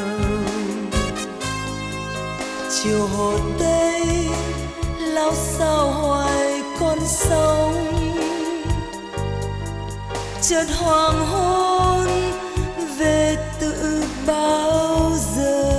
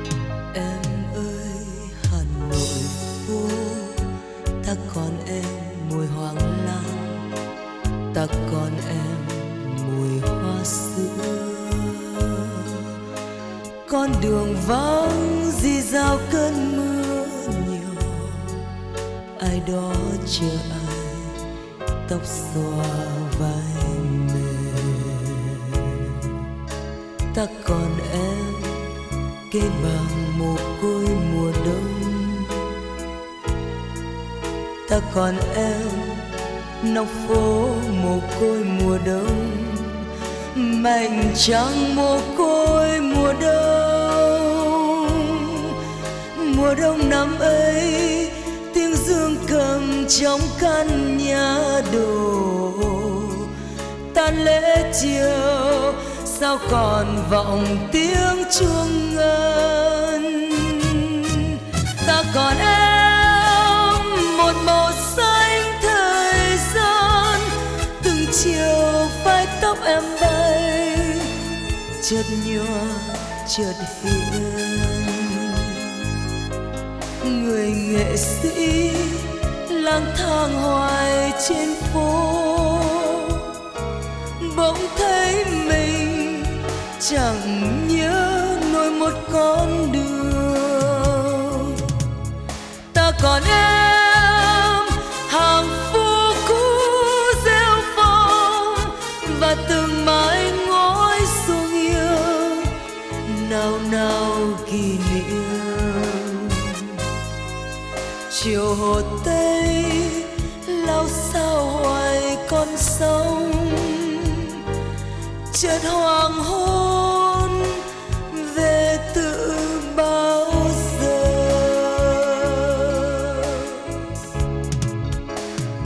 Em ơi Hà Nội phố, ta còn em mùi hoang lan, ta còn em mùi hoa xưa. Con đường vắng rì rào cơn mưa nhiều, ai đó chờ ai, tóc xòa vai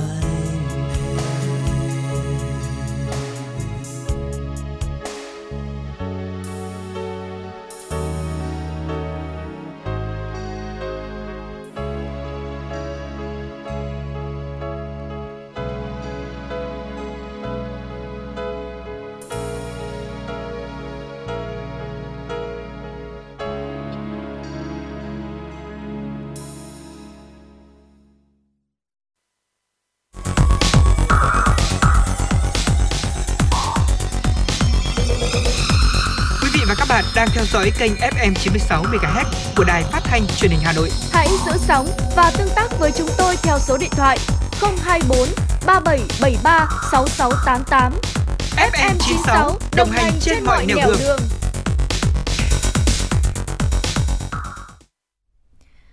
Mời quý vị thính giả cùng đến với những thông tin hấp dẫn tiếp theo do phóng viên Kim Oanh của chương trình thực hiện. Thưa quý vị, dù gặp nhiều khó khăn do dịch bệnh COVID-19, song trải qua 3/4 chặng đường của năm 2021, xuất khẩu hàng hóa vẫn là điểm sáng trong bức tranh nhiều gam trầm của nền kinh tế. 9 tháng qua, kim ngạch xuất khẩu ước đạt 240,5 tỷ đô la Mỹ, tăng 18,8% so với cùng kỳ năm 2020. Đây là động lực để từ nay tới cuối năm 2021, các doanh nghiệp xuất khẩu bứt tốc, đạt tăng trưởng theo chỉ tiêu kế hoạch đề ra. Quý 3 năm 2021, kim ngạch xuất khẩu hàng hóa của nước ta tuy có giảm so với các tháng trước đó, nhưng theo Bộ Công Thương, tính chung 9 tháng qua, kim ngạch xuất khẩu ước đạt 240,5 tỷ đô la Mỹ, tăng 18,8% so với cùng kỳ năm 2020. Theo Cục Thống kê Hà Nội, kim ngạch xuất khẩu tháng 9 năm 2021 của thủ đô ước đạt 1.292 triệu đô la Mỹ, tăng 1,5% so với tháng trước và tăng 2,8% so với cùng kỳ năm 2020. Các chuyên gia kinh tế cho rằng, việc nới lỏng giãn cách xã hội nhờ kiểm soát tốt dịch COVID-19 ở trong nước cũng đã giúp các hoạt động kinh tế hoạt động nhộn nhịp trở lại. Đồng thời, dịch bệnh hạ nhiệt trên toàn thế giới và nhu cầu thị trường đang tăng vào dịp mua sắm cuối năm, đặc biệt là nhóm hàng Việt Nam có lợi thế cạnh tranh, là cơ hội để xuất khẩu phục hồi. Bên cạnh đó, các doanh nghiệp đã khai thác hiệu quả lợi thế từ các hiệp định thương mại, góp phần thúc đẩy tăng trưởng xuất khẩu. Thưa quý vị và các bạn, chuẩn bị hội nghị giữa lãnh đạo thành phố với doanh nghiệp sản xuất công nghiệp trên địa bàn thành phố Hà Nội thực hiện chương trình phát triển sản xuất công nghiệp chủ lực của thành phố năm 2021. Trong thời gian là 4 ngày, từ mùng 5 đến mùng 8 tháng 10, Sở Công Thương Hà Nội đã tổ chức đoàn công tác do ông Đàm Tiến Thắng, Phó Giám đốc Sở Công Thương làm trưởng đoàn đến làm việc với một số doanh nghiệp sản xuất sản phẩm công nghiệp chủ lực và công nghiệp hỗ trợ trên địa bàn. Tại các buổi kiểm tra thông tin với các cơ quan báo chí, ông Đàm Tiến Thắng cho biết, hiện nay thông qua nắm bắt của Sở Công Thương, các doanh nghiệp sản xuất công nghiệp trên địa bàn thành phố Hà Nội đã có nhiều chủ động và đặc biệt là có các động thái để phục hồi sản xuất. Nhiều doanh nghiệp đạt công suất từ 80 đến 90%. Tuy nhiên, do còn chi phí nguyên vật liệu, nhân công, giá trị sản xuất cũng sẽ sụt giảm nhiều. Các doanh nghiệp đã rất tích cực đồng hành cùng với thành phố trong việc đẩy mạnh sản xuất cũng như tăng doanh số, tạo công ăn việc làm cho người lao động và đặc biệt là giữ chân khách hàng. Quan điểm của Sở Công Thương đó là nắm bắt ý kiến, kiến nghị của doanh nghiệp, kịp thời đề xuất với thành phố để đề ra những giải pháp tháo gỡ tốt nhất để doanh nghiệp có thể yên tâm sản xuất, bảo đảm sản xuất được an toàn. Chiều hôm qua tại Hà Nội, Bộ Nông nghiệp và Phát triển Nông thôn tổ chức Hội nghị toàn thể PSAV với chủ đề thúc đẩy đổi mới sáng tạo hướng tới một nền nông nghiệp xanh. Tại hội nghị, các tổ chức, doanh nghiệp và đơn vị đã cùng đánh giá lại hiệu quả hợp tác công tư, đầu tư trong nông nghiệp bền vững, trao đổi thông tin, chia sẻ kinh nghiệm, thúc đẩy hợp tác, tăng cường đầu tư vì một nền nông nghiệp xanh, hiệu quả, bền vững và thân thiện với môi trường. Bộ Nông nghiệp và Phát triển Nông thôn đánh giá việc triển khai 8 nhóm công tác PPP, ngành hàng đã và đang mang lại kết quả tích cực, đáng khích lệ. Đến nay, đã xây dựng được nhiều mô hình trình diễn canh tác bền vững, thân thiện môi trường và tăng thu nhập cho nông dân, tạo dựng một số chuỗi giá trị liên kết với các sản phẩm có chất lượng, đáp ứng tiêu chuẩn thị trường nhập khẩu, góp phần nâng cao năng lực cạnh tranh, giá trị gia tăng, mở rộng thị trường tiêu thụ nông sản hàng hóa, cải thiện đời sống cho nông dân. Trong chiều cùng ngày, Liên minh Hợp tác xã Việt Nam tổ chức hội nghị kết nối tiêu thụ, xúc tiến xuất khẩu trái cây của hợp tác xã với các thị trường nước ngoài tiềm năng. Theo Phó Chủ tịch Liên minh Hợp tác xã Việt Nam Nguyễn Mạnh Cường, hiện nay tỷ trọng sản lượng lương thực, thực phẩm và nông sản chủ lực khác do các hợp tác xã sản xuất so với tổng sản lượng của các địa phương và cả nước chiếm 25-75%, trong đó trái cây chiếm 55%. Theo đề án phát triển ngành chế biến rau quả giai đoạn 2021-2030, đến năm 2030, phấn đấu kim ngạch xuất khẩu rau của Việt Nam sẽ đứng thứ 5 trong số các nước hàng đầu trên thế giới. Giá trị kim ngạch xuất khẩu rau quả đạt từ 8 đến 10 tỷ đô la Mỹ. Nhu cầu thị trường toàn cầu cho trái cây tăng 8,2% mỗi năm. Hiện nay, tỷ trọng nhập khẩu từ Việt Nam chỉ chiếm 1% tổng giá trị nhập khẩu mặt hàng này trên toàn thế giới. Đây cũng sẽ là cơ hội để các hợp tác xã đẩy mạnh xuất khẩu trái cây trong thời gian tới đây. Đặc biệt, với Hiệp định Thương mại Tự do Việt Nam-EU thì rau quả là một trong những mặt hàng nông sản được hưởng lợi nhiều nhất bởi 94% trong tổng số 547 dòng thuế rau quả và các sản phẩm chế biến từ rau quả được xóa bỏ. Cục Bảo vệ Thực vật cũng đã cấp được 998 mã số vùng trồng các loại trái cây để có thể xuất khẩu vào thị trường chất lượng cao như là Mỹ, Australia, Nhật Bản, EU. Quý vị thân mến, ngay bây giờ thì bài hát Chiều Hồ Gươm với sự thể hiện của ca sĩ Hồng Nhung sẽ tiếp nối chương trình trước khi chúng ta cùng đến với những thông tin tiếp theo.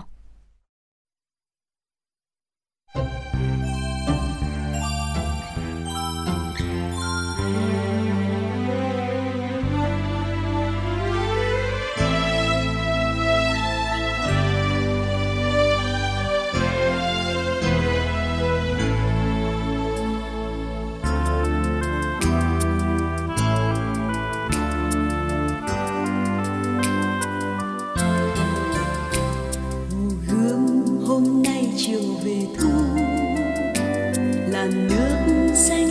lặng lờ trôi, rồi bóng tháp rùa như đắm chìm trong nắng vàng, nghiêng nghiêng hàng dương liễu. Hồ Gươm thân yêu của thủ đô, Hồ Gươm bông hoa của thành phố, tỏa hương mát lành trong mỗi người, nhưng nhớ lại bao nhiêu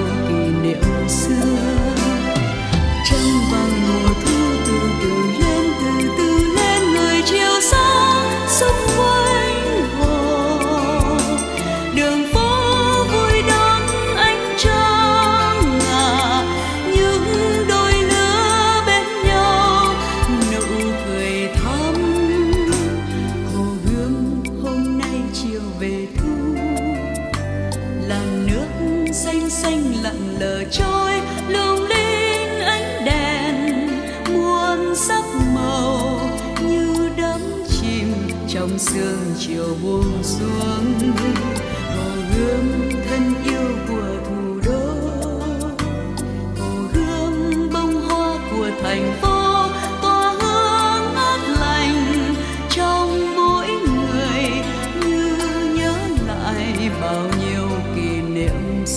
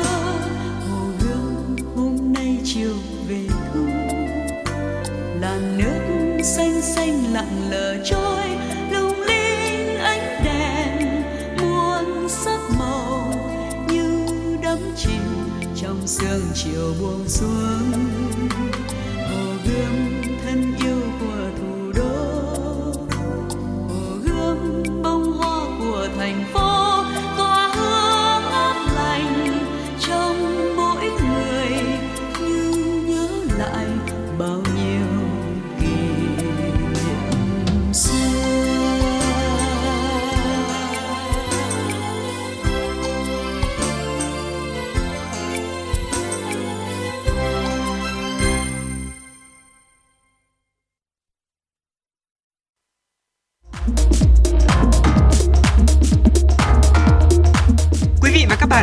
Chuyến bay mang số hiệu FM 96. Hãy thư giãn, chúng tôi sẽ cùng bạn trên mọi cung đường.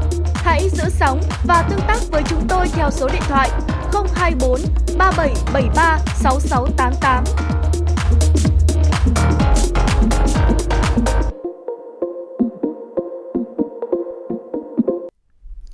Dạ vâng, thưa quý vị, chúng ta cùng tiếp tục chương trình Chuyển động Hà Nội hôm nay với những thông tin mà chúng tôi vừa cập nhật. Sở Lao động Thương binh và Xã hội Hà Nội cho biết từ đầu tháng 7 năm 2021 đến cuối ngày hôm qua, các sở ban ngành địa phương trên địa bàn thành phố tiếp tục triển khai gói hỗ trợ an sinh xã hội dành cho người dân bị ảnh hưởng sâu bởi dịch Covid-19 theo các chính sách hỗ trợ của Trung ương và đặc thù của thành phố với tinh thần nghiêm túc, quyết liệt, khẩn trương đến đúng đối tượng được thụ hưởng.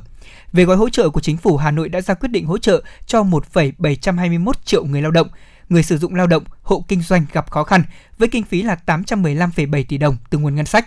Trong đó thì chính sách giảm mức đóng bảo hiểm tai nạn lao động, bệnh nghề nghiệp có 89.501 đơn vị với 1,423 triệu lao động được hưởng. Tổng số tiền thực hiện hỗ trợ giảm đóng là gần 196 tỷ đồng. Ngoài các chính sách của Trung ương và thành phố, Ban Thường trực Ủy ban Mặt trận Tổ quốc Việt Nam thành phố Hà Nội cũng đã trích kinh phí hơn 89 tỷ đồng từ nguồn ủng hộ công tác phòng chống dịch Covid-19 để quyết định hỗ trợ cho hơn 175.000 người khó khăn, bao gồm cả một số người nước ngoài hiện đang sinh sống, học tập và làm việc tại thủ đô Hà Nội. Từ nguồn lực vận động xã hội hóa, toàn thành phố đã giúp đỡ và hỗ trợ cho 1,059 triệu lượt người, hộ gia đình gặp khó khăn trên địa bàn ổn định cuộc sống với số tiền là hơn 304 tỷ đồng. Trong 9 tháng đầu năm, tình hình dịch bệnh COVID-19 diễn biến phức tạp. Để tháo gỡ khó khăn cho các hộ vay, người lao động có nợ đến hạn trong thời gian giãn cách xã hội hoặc các phiên giao dịch phải dừng giao dịch, chi nhánh Ngân hàng Chính sách Xã hội thành phố Hà Nội đã thực hiện gia hạn nợ tự động cho các món vay này. Tổng số món vay gia hạn nợ do dừng giao dịch đến 30 tháng 9 còn dư nợ là 3.034 món vay, với số tiền là 114 tỷ đồng. Đặc biệt, chi nhánh đã khẩn trương giải ngân cho vay đối với người dân, người lao động. Doanh số cho vay 9 tháng đầu năm đạt 3.488 tỷ đồng với trên 86.000 khách hàng. Doanh số thu nợ đạt 2.499 tỷ đồng, bằng 72% doanh số cho vay. Tổng dư nợ 16 chương trình tín dụng chính sách đạt 11.156 tỷ đồng với gần 312.000 khách hàng đang vay vốn, tăng 989 tỷ đồng so với đầu năm, tỷ lệ tăng trưởng đạt 9,7%.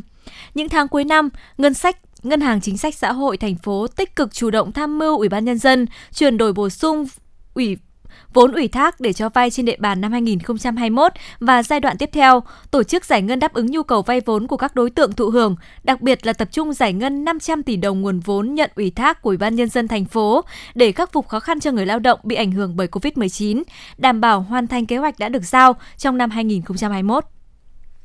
Thưa quý vị, chiều ngày hôm qua, Thành đoàn Hội Liên hiệp Thanh niên Việt Nam thành phố Hà Nội đã tiếp nhận nguồn lực từ Ngân hàng Thương mại Cổ phần Đầu tư Phát triển Việt Nam BIDV để triển khai giai đoạn 5 chương trình Triệu bữa cơm Hà Nội nghĩa tình với thông điệp Hà Nội nghĩa tình, tấm lòng BIDV.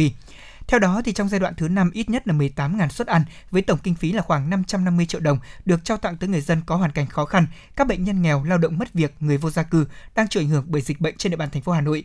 Đặc biệt, ngoài các suất ăn cố định là 1.500 suất một ngày, thì mỗi ngày từ nay đến ngày 15 tháng 10, giai đoạn thứ 5 cũng sẽ cung cấp thêm 500 suất ăn để phục vụ người dân từ miền Nam trở về quê, các tỉnh phía Bắc tại các chốt kiểm soát dịch bệnh của thành phố Hà Nội. Thưa quý vị, Sở Xây dựng Hà Nội cho biết, việc cấp phép xây dựng trên địa bàn thành phố Hà Nội tiếp tục được phân cấp cho các quận, huyện và thị xã. 9 tháng năm 2021, toàn thành phố đã cấp 10.476 giấy phép xây dựng, tương đương với 3.789.480 m2 sàn xây dựng. Trong đó, thì Sở Xây dựng đã cấp 39 giấy phép xây dựng, tương đương với 1.108.041 m2 sàn xây dựng. Ủy ban Nhân dân cấp huyện thì đã cấp 10.437 giấy phép xây dựng, tương đương với 2.681.439 m2 sàn xây dựng. Việc thẩm định các dự án đầu tư xây dựng trên địa bàn thành phố theo phân cấp đảm bảo yêu cầu về chất lượng và tiến độ. Theo đó, 9 tháng năm 2021, Sở Xây dựng đã thực hiện thẩm định dự án, thiết kế và dự toán các dự án đầu tư 150 hồ sơ, đồng thời tăng cường công tác kiểm tra quản lý chất lượng công trình xây dựng cũng như sự tuân thủ các quy định về quản lý chất lượng công trình xây dựng. Thưa quý vị, Bộ Xây dựng vừa tổ chức công bố kết quả và trao giải cuộc thi tuyển ý tưởng quy hoạch kiến trúc tổng thể khu trụ sở các bộ ngành trung ương tại khu vực Tây Hồ Hà Nội. Cuộc thi đã có 55 tổ chức tư vấn đăng ký tham gia vòng sơ tuyển, trong đó thì có 24 tổ chức tư vấn nước ngoài. Kết thúc vòng thi tuyển, ban tổ chức cũng đã nhận được 12 phương án sáng tạo có chất lượng chuyên môn cao. Sau 3 tháng đánh giá kỹ lưỡng thận trọng, các thành viên hội đồng đã bỏ phiếu thống nhất chọn ra các phương án hạng A, B, C và 2 giải khuyến khích. Theo đó, phương án ý tưởng quy hoạch giải ngân hà xanh Thăng Long của liên doanh công ty Nikken Skydy về Nhật Bản và công ty cổ phần tư vấn đầu tư thiết kế xây dựng Việt Nam cũng đã vinh dự được ban tổ chức xếp hạng A chung cuộc. Sau kết quả này thì những ý tưởng sẽ được sử dụng làm cơ sở để lập, hoàn thiện đồ án quy hoạch xây dựng hệ thống trụ sở làm việc của các bộ, cơ quan ngang bộ, cơ quan thuộc chính phủ, cơ quan trung ương của các đoàn thể tại Hà Nội đến năm 2030, là cơ sở quan trọng cho quá trình chuẩn bị dự án đầu tư xây dựng khu trụ sở làm việc của các bộ, ngành trung ương tại khu vực Tây Hồ Tây và khu vực Mễ Trì. Vietnam Airlines thông báo sẽ nối lại 14 đường bay nội địa hai chiều kể từ ngày mai mùng 10 tháng 10, bao gồm giữa Hà Nội và Thành phố Hồ Chí Minh, Đà Nẵng, giữa Thành phố Hồ Chí Minh và Hải Phòng, Vinh, Thanh Hóa, Quy Nhơn, Huế, Đà Nẵng, Quảng Nam, Đồng Hới, Nha Trang, Tuy Hòa, Phú Quốc, giữa Thanh Hóa và Đà Lạt. Trong đó, đường bay từ Hà Nội đi Thành phố Hồ Chí Minh và chiều ngược lại được khai thác mỗi ngày một chuyến bay, từ Hà Nội lúc 13 giờ và từ Thành phố Hồ Chí Minh lúc 16 giờ bằng máy bay thân rộng Boeing 787 hoặc Airbus A350. Các đường bay còn lại, mỗi đường bay sẽ có 5 chuyến bay được khai thác trong 11 ngày, từ mùng 10 tháng 10 đến 20 tháng 10. Tổng cộng có 152 chuyến bay Vietnam Airlines sẽ cất cánh trong giai đoạn này. Các chuyến bay sẽ được mở bán khi nhà chức trách cho phép. Quý vị thính giả thân mến, đào tạo nguồn nhân lực chất lượng cao, chuẩn quốc tế, không đơn thuần là tạo ra nguồn nhân lực bằng cấp chứng chỉ. Đây là nguồn nhân lực được đào tạo từ các chương trình đạt chuẩn quốc tế, với các kỹ năng cao đáp ứng được nhu cầu không ngừng tăng lên của khách hàng quốc tế trong quá trình sử dụng sản phẩm hàng hóa, dịch vụ nhân lực. Cùng với đó, người lao động phải được trang bị kiến thức, kỹ năng đáp ứng yêu cầu công việc trong môi trường cạnh tranh sòng phẳng với lao động từ nhiều quốc gia trên thế giới, đồng thời thích ứng nhanh với cuộc cách mạng công nghiệp 4.0 đang chóng mặt trên phạm vi toàn cầu. Dạ vâng, thưa quý vị và các bạn, đó cũng chính là nội dung mà chúng tôi sẽ đề cập trong tọa đàm đổi mới giáo dục nghề nghiệp để hội nhập trong một ít phút nữa. Còn bây giờ thì chúng ta quay trở lại với âm nhạc. Chúng tôi mời quý vị lắng nghe ca khúc Hoa Sữa qua tiếng hát của Thanh Lam. Tuy nhiên thì bây giờ thì sẽ là những thông tin liên quan đến tọa đàm đổi mới giáo dục về nghề nghiệp để hội nhập cũng đã sẵn sàng để có thể lên sóng phục vụ quý vị thính giả. Và bây giờ đây thì chúng ta cũng sẽ cùng bắt đầu lắng nghe thông tin từ tọa đàm này. Kính thưa quý vị và các bạn, trong những năm vừa qua, lĩnh vực giáo dục nghề nghiệp đã gặt hái được nhiều kết quả đáng ghi nhận. Mặc dù là nước có số dân đông trong độ tuổi lao động đứng thứ 3 ở khu vực ASEAN, thế nhưng tỷ lệ lao động của nước ta qua đào tạo còn thấp, phần lớn chưa được trang bị kiến thức và kỹ năng chuyên môn.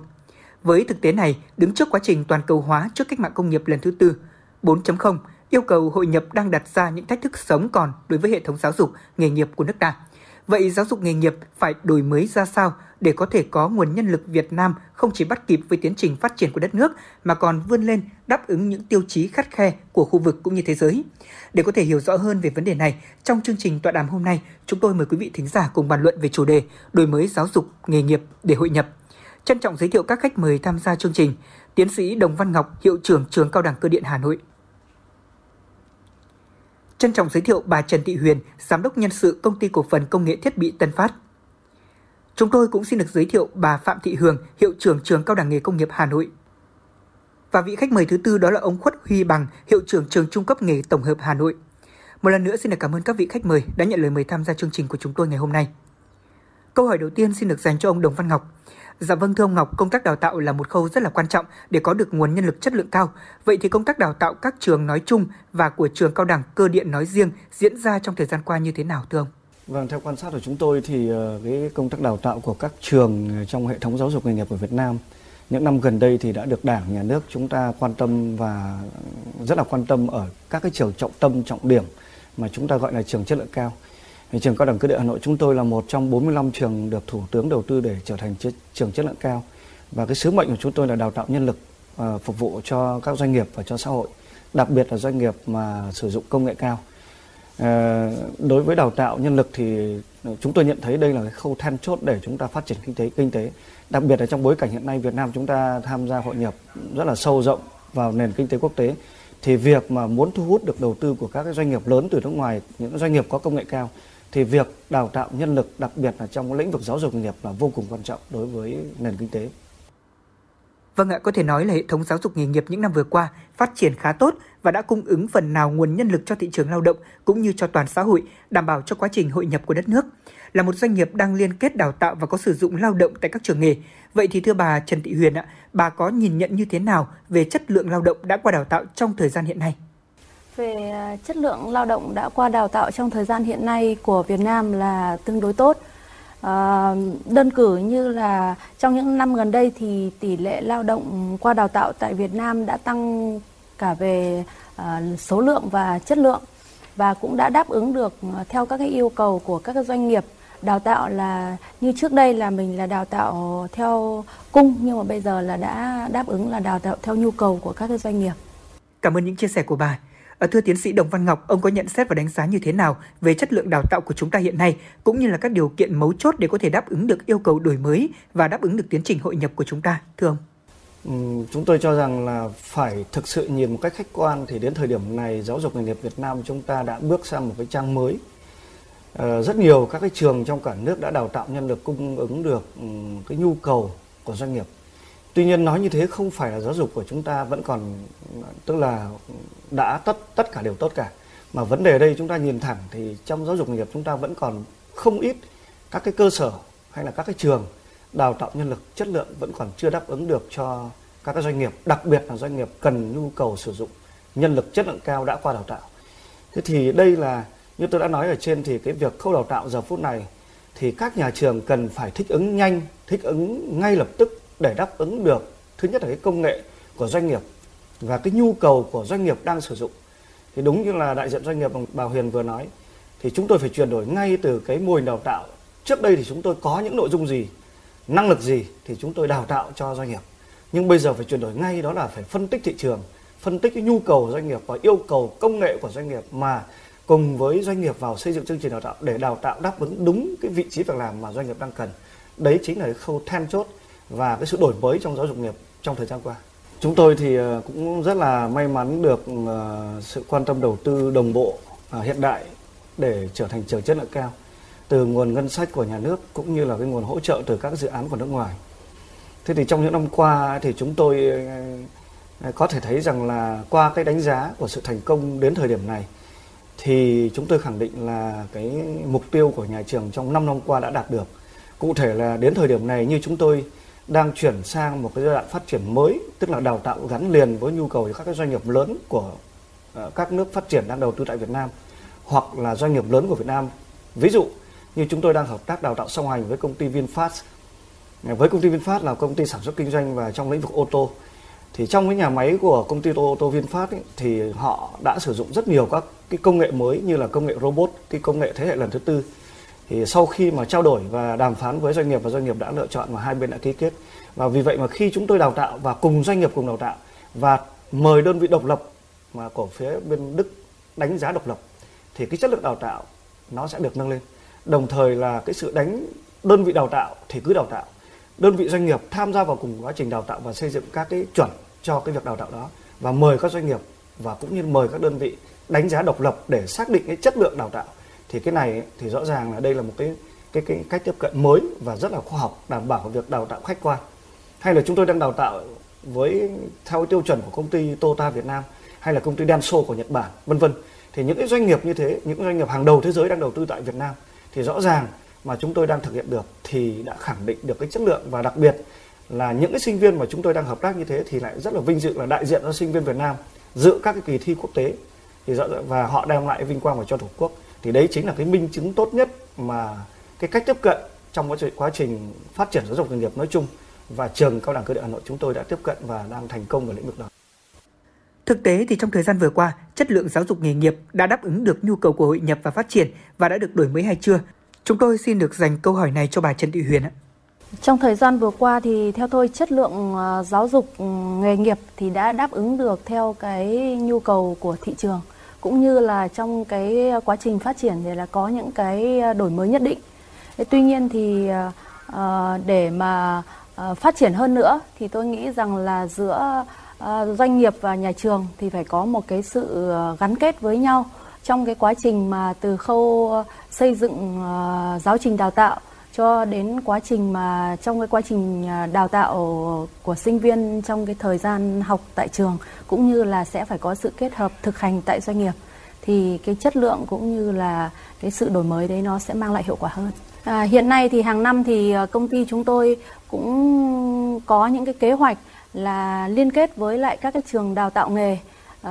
Cụ thể ở đây là như công ty tôi là liên kết với lại trường cao đẳng nghề Cơ điện Hà Nội để tuyển dụng được những cái nguồn nhân lực mà đáp ứng được theo cái yêu cầu thực tế của doanh nghiệp, theo những cái ngành nghề mà công ty tôi hiện tại đang phát triển thì phải có sự liên kết chặt chẽ. Thưa quý vị và các bạn, từ thực tế nhu cầu, các cơ sở dạy nghề trên địa bàn thành phố Hà Nội đã đổi mới công tác đào tạo, xây dựng chương trình giảng dạy phù hợp với yêu cầu của thực tiễn. Trong đó thì chủ động mở thêm các ngành nghề xã hội đang cần, tăng cường liên kết với các doanh nghiệp trong quá trình đào tạo và giới thiệu việc làm cho học sinh sinh viên khi tốt nghiệp, góp phần nâng cao chất lượng nguồn nhân lực, đáp ứng yêu cầu phát triển kinh tế xã hội của thủ đô. Dạ vâng, thưa bà Phạm Thị Hường ạ, vấn đề gắn kết giáo dục nghề nghiệp giữa cơ sở giáo dục nghề nghiệp với các doanh nghiệp trên địa bàn thành phố thì đây không phải là hướng đi mới. Tuy nhiên, trong những năm vừa qua, chương trình này, phương pháp đào tạo này của chúng ta cũng đã và đang được thực hiện nhiều hơn và đa dạng hơn. Vậy thì bà có đánh giá như thế nào về phương pháp đào tạo này ạ? Xác định việc gắn kết đào tạo với doanh nghiệp là nhu cầu tất yếu. Các nhà quản lý tại các cơ sở giáo dục nghề nghiệp cũng xác định rằng nếu như mà đào tạo nguồn nhân lực mà không đáp ứng được thị trường lao động thì cũng đồng nghĩa với việc là chúng ta đào tạo không hiệu quả. Vì vậy thì các nhà quản lý giáo dục đã xác định đào tạo phải gắn với thực tế, tức là đào tạo gắn liền với doanh nghiệp. Từ cái đào tạo gắn liền với doanh nghiệp thì sẽ có rất là nhiều cơ hội cho các cơ sở giáo dục nghề nghiệp trong cái quá trình đào tạo, ví dụ như là từ cái đào tạo thực tế sẽ điều chỉnh chương trình cho phù hợp với thực tiễn, hay là tận dụng được các cái trang thiết bị, các công nghệ mới của các doanh nghiệp có so với các cái cơ sở giáo dục đào tạo chưa được đầu tư. Vậy trong quá trình gắn kết đào tạo thì trách nhiệm và vị trí của vai trò các đơn vị doanh nghiệp trong phương pháp đào tạo này là gì thưa bà? Khi mà doanh nghiệp đã tham gia vào thì đương nhiên là cái việc mà người ta sẽ tham gia sâu với các trường về chương trình đào tạo. Và cũng từ đấy thì nâng cao được chất lượng đào tạo đối với các cơ sở giáo dục nghề nghiệp. Và nó tính thực tiễn nó cao.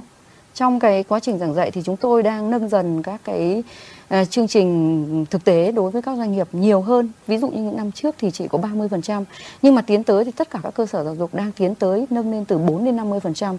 Học sinh sẽ xuống thực tập hoặc là trải nghiệm tại doanh nghiệp. Và cái điều này chắc chắn là khi mà có những cái khóa học sinh đã đi trước, đã xuống rồi, chúng tôi khẳng định rằng là nếu mà được gắn kết với doanh nghiệp thì chắc chắn nâng cao chất lượng đào tạo và phù hợp với các ngành nghề mà xã hội cũng như là thị trường lao động cần, đặc biệt là các doanh nghiệp sát sườn nhất là ngành nghề của họ. Vâng, cũng phải nói rằng là nếu như mà để doanh nghiệp chủ động thì thực sự là họ chưa chủ động, nhưng mà cái này là bản thân trường chúng tôi phải chủ động trước. Hiện nay thì đối với trường Cao đẳng nghề Công nghiệp Hà Nội mà cái việc mà liên kết với doanh nghiệp đây là một thế mạnh. Nhà trường cũng đã có một cái mạng lưới doanh nghiệp khoảng gần 300 doanh nghiệp đang trong cái hệ thống của nhà trường để liên kết đưa học sinh và đưa các cái module môn học xuống doanh nghiệp tại nhà trường. Thì chúng tôi cũng khẳng định nếu như các trường mà làm tốt cái công tác tuyên truyền cũng như là trao đổi kỹ với doanh nghiệp thì doanh nghiệp cũng vào cuộc cùng với nhà trường rất tích cực. Nhưng mà tuy nhiên để mà làm được cái vấn đề đấy thì không phải độc nhà trường, và tôi nghĩ rằng các cơ quan quản lý nhà nước cũng nên vào cuộc cùng với các trường. Ví dụ như tuyên truyền tới các cái doanh nghiệp vào các cái hội nghị doanh nghiệp mà do các cái cơ quan quản lý nhà nước tổ chức, và cũng thấy cho họ thấy rằng là nếu như mà ngay từ đầu họ tham gia cùng với các cơ sở giáo dục nghề nghiệp mà tham gia vào cái không đào tạo thì cái việc đào tạo lại của các doanh nghiệp sẽ bớt đi rất là nhiều cái thời gian, và sinh viên khi ra trường có thể là làm việc được ngay tại các doanh nghiệp. Dạ vâng, xin được hỏi ông Khuất Huy Bằng cũng về vấn đề trách nhiệm của doanh nghiệp trong đào tạo thì ý kiến của ông như thế nào ạ? Gắn kết đào tạo với doanh nghiệp nó là một cái tất yếu và nó rất là hiệu quả. Bởi vì sao? Bởi vì khi gắn kết giữa doanh nghiệp với đào tạo thì nó sẽ có cái sự lợi ích hài hòa giữa hai bên. Nó là giữa học sinh và doanh nghiệp cùng với nhà trường. Vậy trong thời gian vừa qua, Trường Trung cấp nghề Tổng hợp Hà Nội của chúng ta đã có sự tham gia phối hợp cũng như là gắn kết với những doanh nghiệp trên địa bàn thành phố ra sao ạ? Đối với công tác gắn kết với doanh nghiệp thì Trường Trung cấp nghề Tổng hợp Hà Nội đã thực hiện rất là thường xuyên và đẩy mạnh cái vấn đề này. Cụ thể là trong quá trình gắn kết thì thực hiện cái vấn đề ký kết hợp tác với các cái doanh nghiệp, và trong ký kết hợp tác thì cũng nêu rõ cái trách nhiệm, vai trò của từng bên trong quá trình thực hiện cái ký hợp tác này. Thứ hai là thực hiện ký các cái hợp đồng đào tạo theo đơn đặt hàng của doanh nghiệp. Thứ ba là đẩy mạnh cái việc gắn kết doanh nghiệp thông qua vấn đề là đưa học sinh đi thực tập tại doanh nghiệp, và đồng thời kết hợp với cái doanh nghiệp trong vấn đề chỉnh sửa, biên soạn cái chương trình giáo trình làm sao cho phù hợp nhất đối với học sinh, và để sau khi các em ra trường thì nó sẽ gắn với thực tế để các em làm việc được ngay, chứ không phải mất một thời gian là chúng ta qua thời gian để mà học hỏi thêm nữa. Vậy thì việc gắn kết đào tạo giữa doanh nghiệp với nhà trường đã mang lại hiệu quả như thế nào? Và đặc biệt là đối với học sinh đang theo học những lĩnh vực của nhà trường đào tạo thì ông có thể đánh giá kỹ thêm về vấn đề này ạ? Đối với trường Trung cấp nghề Tổng hợp Hà Nội là một trường đào tạo với hai khối nghề, đó là khối công nghiệp và khối thứ hai là khối về thủ công mỹ nghệ. Thế thì đặc biệt đối với khối thủ công mỹ nghệ của nhà trường thì nhà trường gồm các ngành nghề đặc thù, các ngành nghề truyền thống. Vì vậy thì và nhà trường cũng là một trường trung cấp duy nhất của thành phố Hà Nội đào tạo các nghề trung cấp về thủ công mỹ nghệ với nhiệm vụ nhân cấy, bảo tồn và phát triển các nghề truyền thống của thủ đô. Cũng xin chia sẻ thêm là đối với trình độ trung cấp các nghề đặc thù như vậy thì hiện tại chỉ có một mình trường thực hiện, và các hệ đào tạo cao đẳng đại học hiện tại cũng chưa có. Thì các ngành nghề nó là do các nghề đặc thù của nhà trường. Thế nên công tác gắn kết với giáo dục nghề nghiệp với doanh nghiệp thì nó rất là thuận lợi. Đấy, đối với cái đặc thù khối này, bởi vì nhà trường thường xuyên đào tạo tại các cái làng nghề, các doanh nghiệp tại các làng nghề. Thì khi xuống các làng nghề thì cái đầu tiên là sẽ theo cái nhu cầu của học viên tại các cái doanh nghiệp tại các làng nghề, là họ có nhu cầu thêm đào tạo thêm về cái mảng về thẩm mỹ chẳng hạn, thì nhà trường sẽ tập trung đào tạo về mảng đó. Hoặc là những chỗ mà tay nghề chưa tốt thì sẽ tập trung đào tạo để làm sao mà cái hiệu quả, cái năng suất lao động tốt nhất cho công nhân. Thì cái phần này thì cũng được doanh nghiệp rất là ủng hộ. Tuy nhiên thì đối với khối công nghiệp thì cũng là một khó khăn chung của tất cả các trường, đó là các doanh nghiệp có vẻ cũng chưa mặn mà lắm với cái vấn đề gắn kết. Bởi vì trong vấn đề gắn kết này thì doanh nghiệp chưa nhìn thấy ngay được cái lợi ích, bởi vì cái lợi ích chúng ta phải sau một quá trình thực hiện được. Vâng, thưa ông Ngọc, để có thể đào tạo nhân lực đáp ứng với yêu cầu đổi mới thì đòi hỏi các trường đào tạo nghề phải đổi mới chương trình cũng như là phương pháp đào tạo cho phù hợp. Muốn vậy thì không còn cách nào khác, đó là chúng ta phải đẩy mạnh liên kết hợp tác giữa các doanh nghiệp trong việc xác định nhu cầu rồi xây dựng chương trình, mô phỏng thực hành cũng như là trao đổi giảng viên giữa doanh nghiệp với nhà trường, đúng không thưa ông Ngọc? Chúng tôi đối với hợp tác với Cộng hòa Liên bang Đức thì chúng tôi đang đào tạo hai ngành nghề, một là nghề cắt gọt kim loại, hai là nghề điện công nghiệp. Cái chương trình thì được chính phủ cho phép nhập khẩu toàn bộ chương trình giáo trình và cái công cụ đánh giá từ bên Đức sang. Thứ hai là giảng viên của nhà trường thì phải sang bên Đức để đào tạo, và phía bên Đức các chuyên gia đánh giá là năng lực của giảng viên phải đủ điều kiện và cấp cái chứng chỉ đủ điều kiện mới được giảng dạy cái chương trình này. Thứ ba là cái tổ chức đánh giá, thì chuyên gia độc lập từ bên Đức sang Việt Nam để tổ chức đánh giá và kiểm tra cái chất lượng đào tạo của người học. Và với cái chương trình mà chúng tôi đang đào tạo như thế thì đấy là một cái chương trình hết sức là thành công và đang được khẳng định cái chất lượng tại Việt Nam. Thứ hai, chúng tôi hợp tác để đảm bảo được cái đội ngũ giảng viên, mà chúng tôi quan niệm là một nhà trường chất lượng cao thì có giảng viên chất lượng cao, mà giảng viên chất lượng cao thì phải có cái đơn vị độc lập đào tạo và đánh giá. Đặc biệt là đối với các cái quốc gia phát triển về giáo dục thì chúng tôi hợp tác với một cái trường rất là lớn tại Úc, và cái trường học viện Box Hill này thì cùng với chúng tôi để thành lập cái trung tâm đào tạo giảng viên xuất sắc tại Việt Nam và đặt tại trường Cao đẳng Cơ địa Hà Nội. Và từ cái trung tâm này là trong ghế nhà trường mà sinh viên không được đào tạo cái nội dung này thì đây là một cái yếu thế làm cho sinh viên khó có thể ứng tuyển và trúng tuyển vào những vị trí mà sinh viên mong đợi, đặc biệt là những vị trí việc làm có cái kỹ năng tốt hơn, và đặc biệt những kỹ năng tốt thì bao giờ cái thu nhập của người lao động sẽ cao hơn.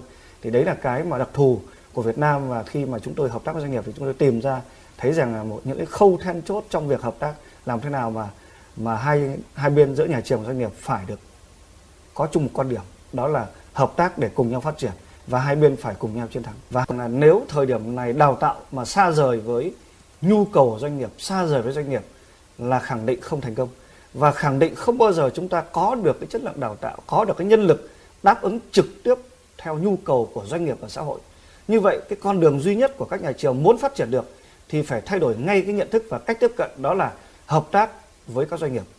Và doanh nghiệp cũng phải có trách nhiệm hợp tác với các cơ sở đào tạo để làm sao để cho doanh nghiệp chính được hưởng lợi từ cái hợp tác này.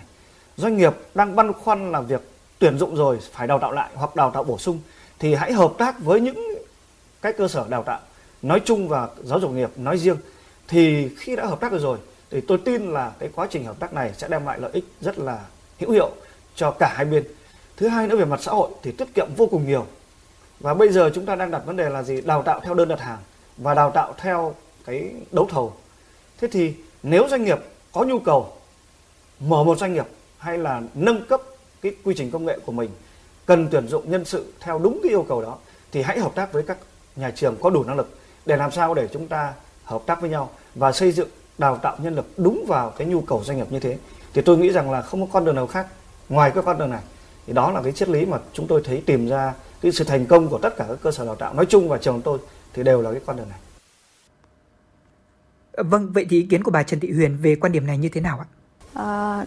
Đúng như anh Ngọc đã chia sẻ thì phải có cái sự kết hợp giữa nhà trường và doanh nghiệp.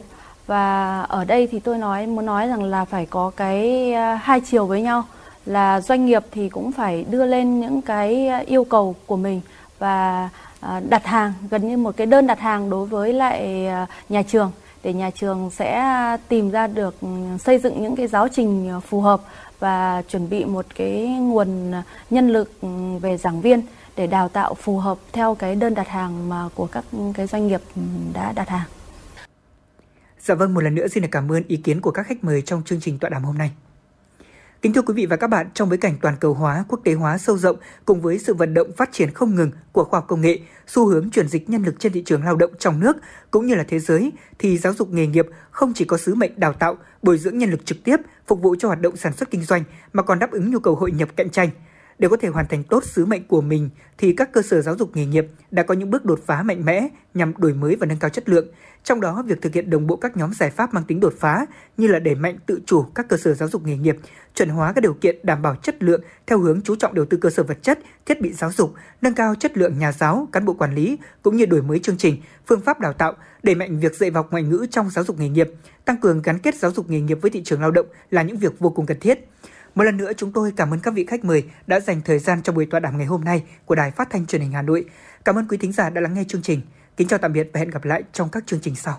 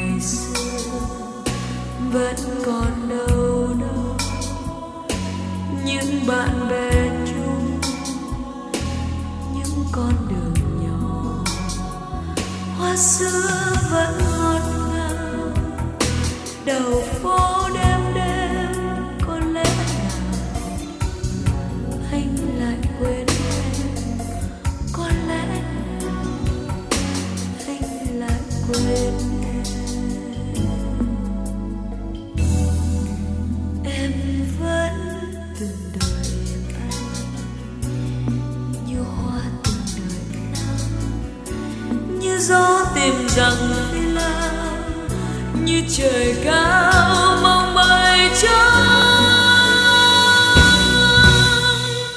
Em vẫn từng đợi anh trên những chặng đường quê, tiếng hát ai sao đâu vang mùi hoa em đợi. Kỷ niệm ngày xưa vẫn còn đâu đó, những bạn bè chung, những con đường nhỏ hoa xưa vẫn ngọt ngào. Đầu phố đêm đêm có lẽ anh lại quên em, có lẽ anh lại quên.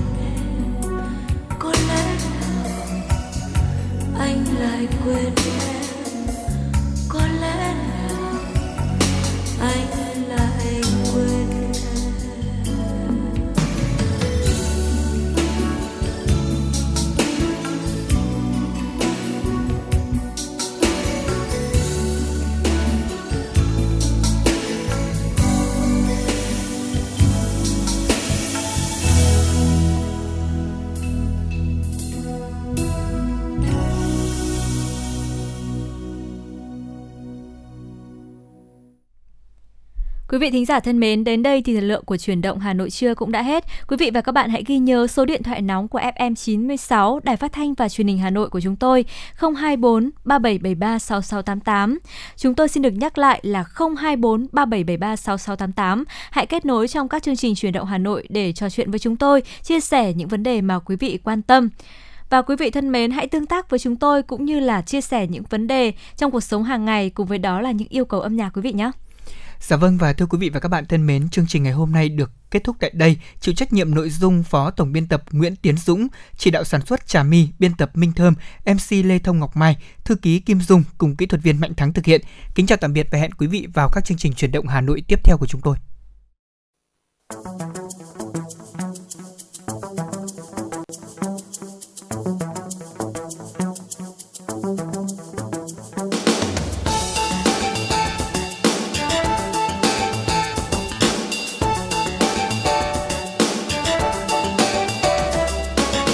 Màu nắng hay là màu mắt em, mùa thu mưa bay trước tay mềm, chiều nghiêng nghiêng bóng nắng qua thềm, rồi có hôm nào mây bay lên, lùa nắng cho buồn vào tóc em, bàn tay xanh xao đón yêu phiền.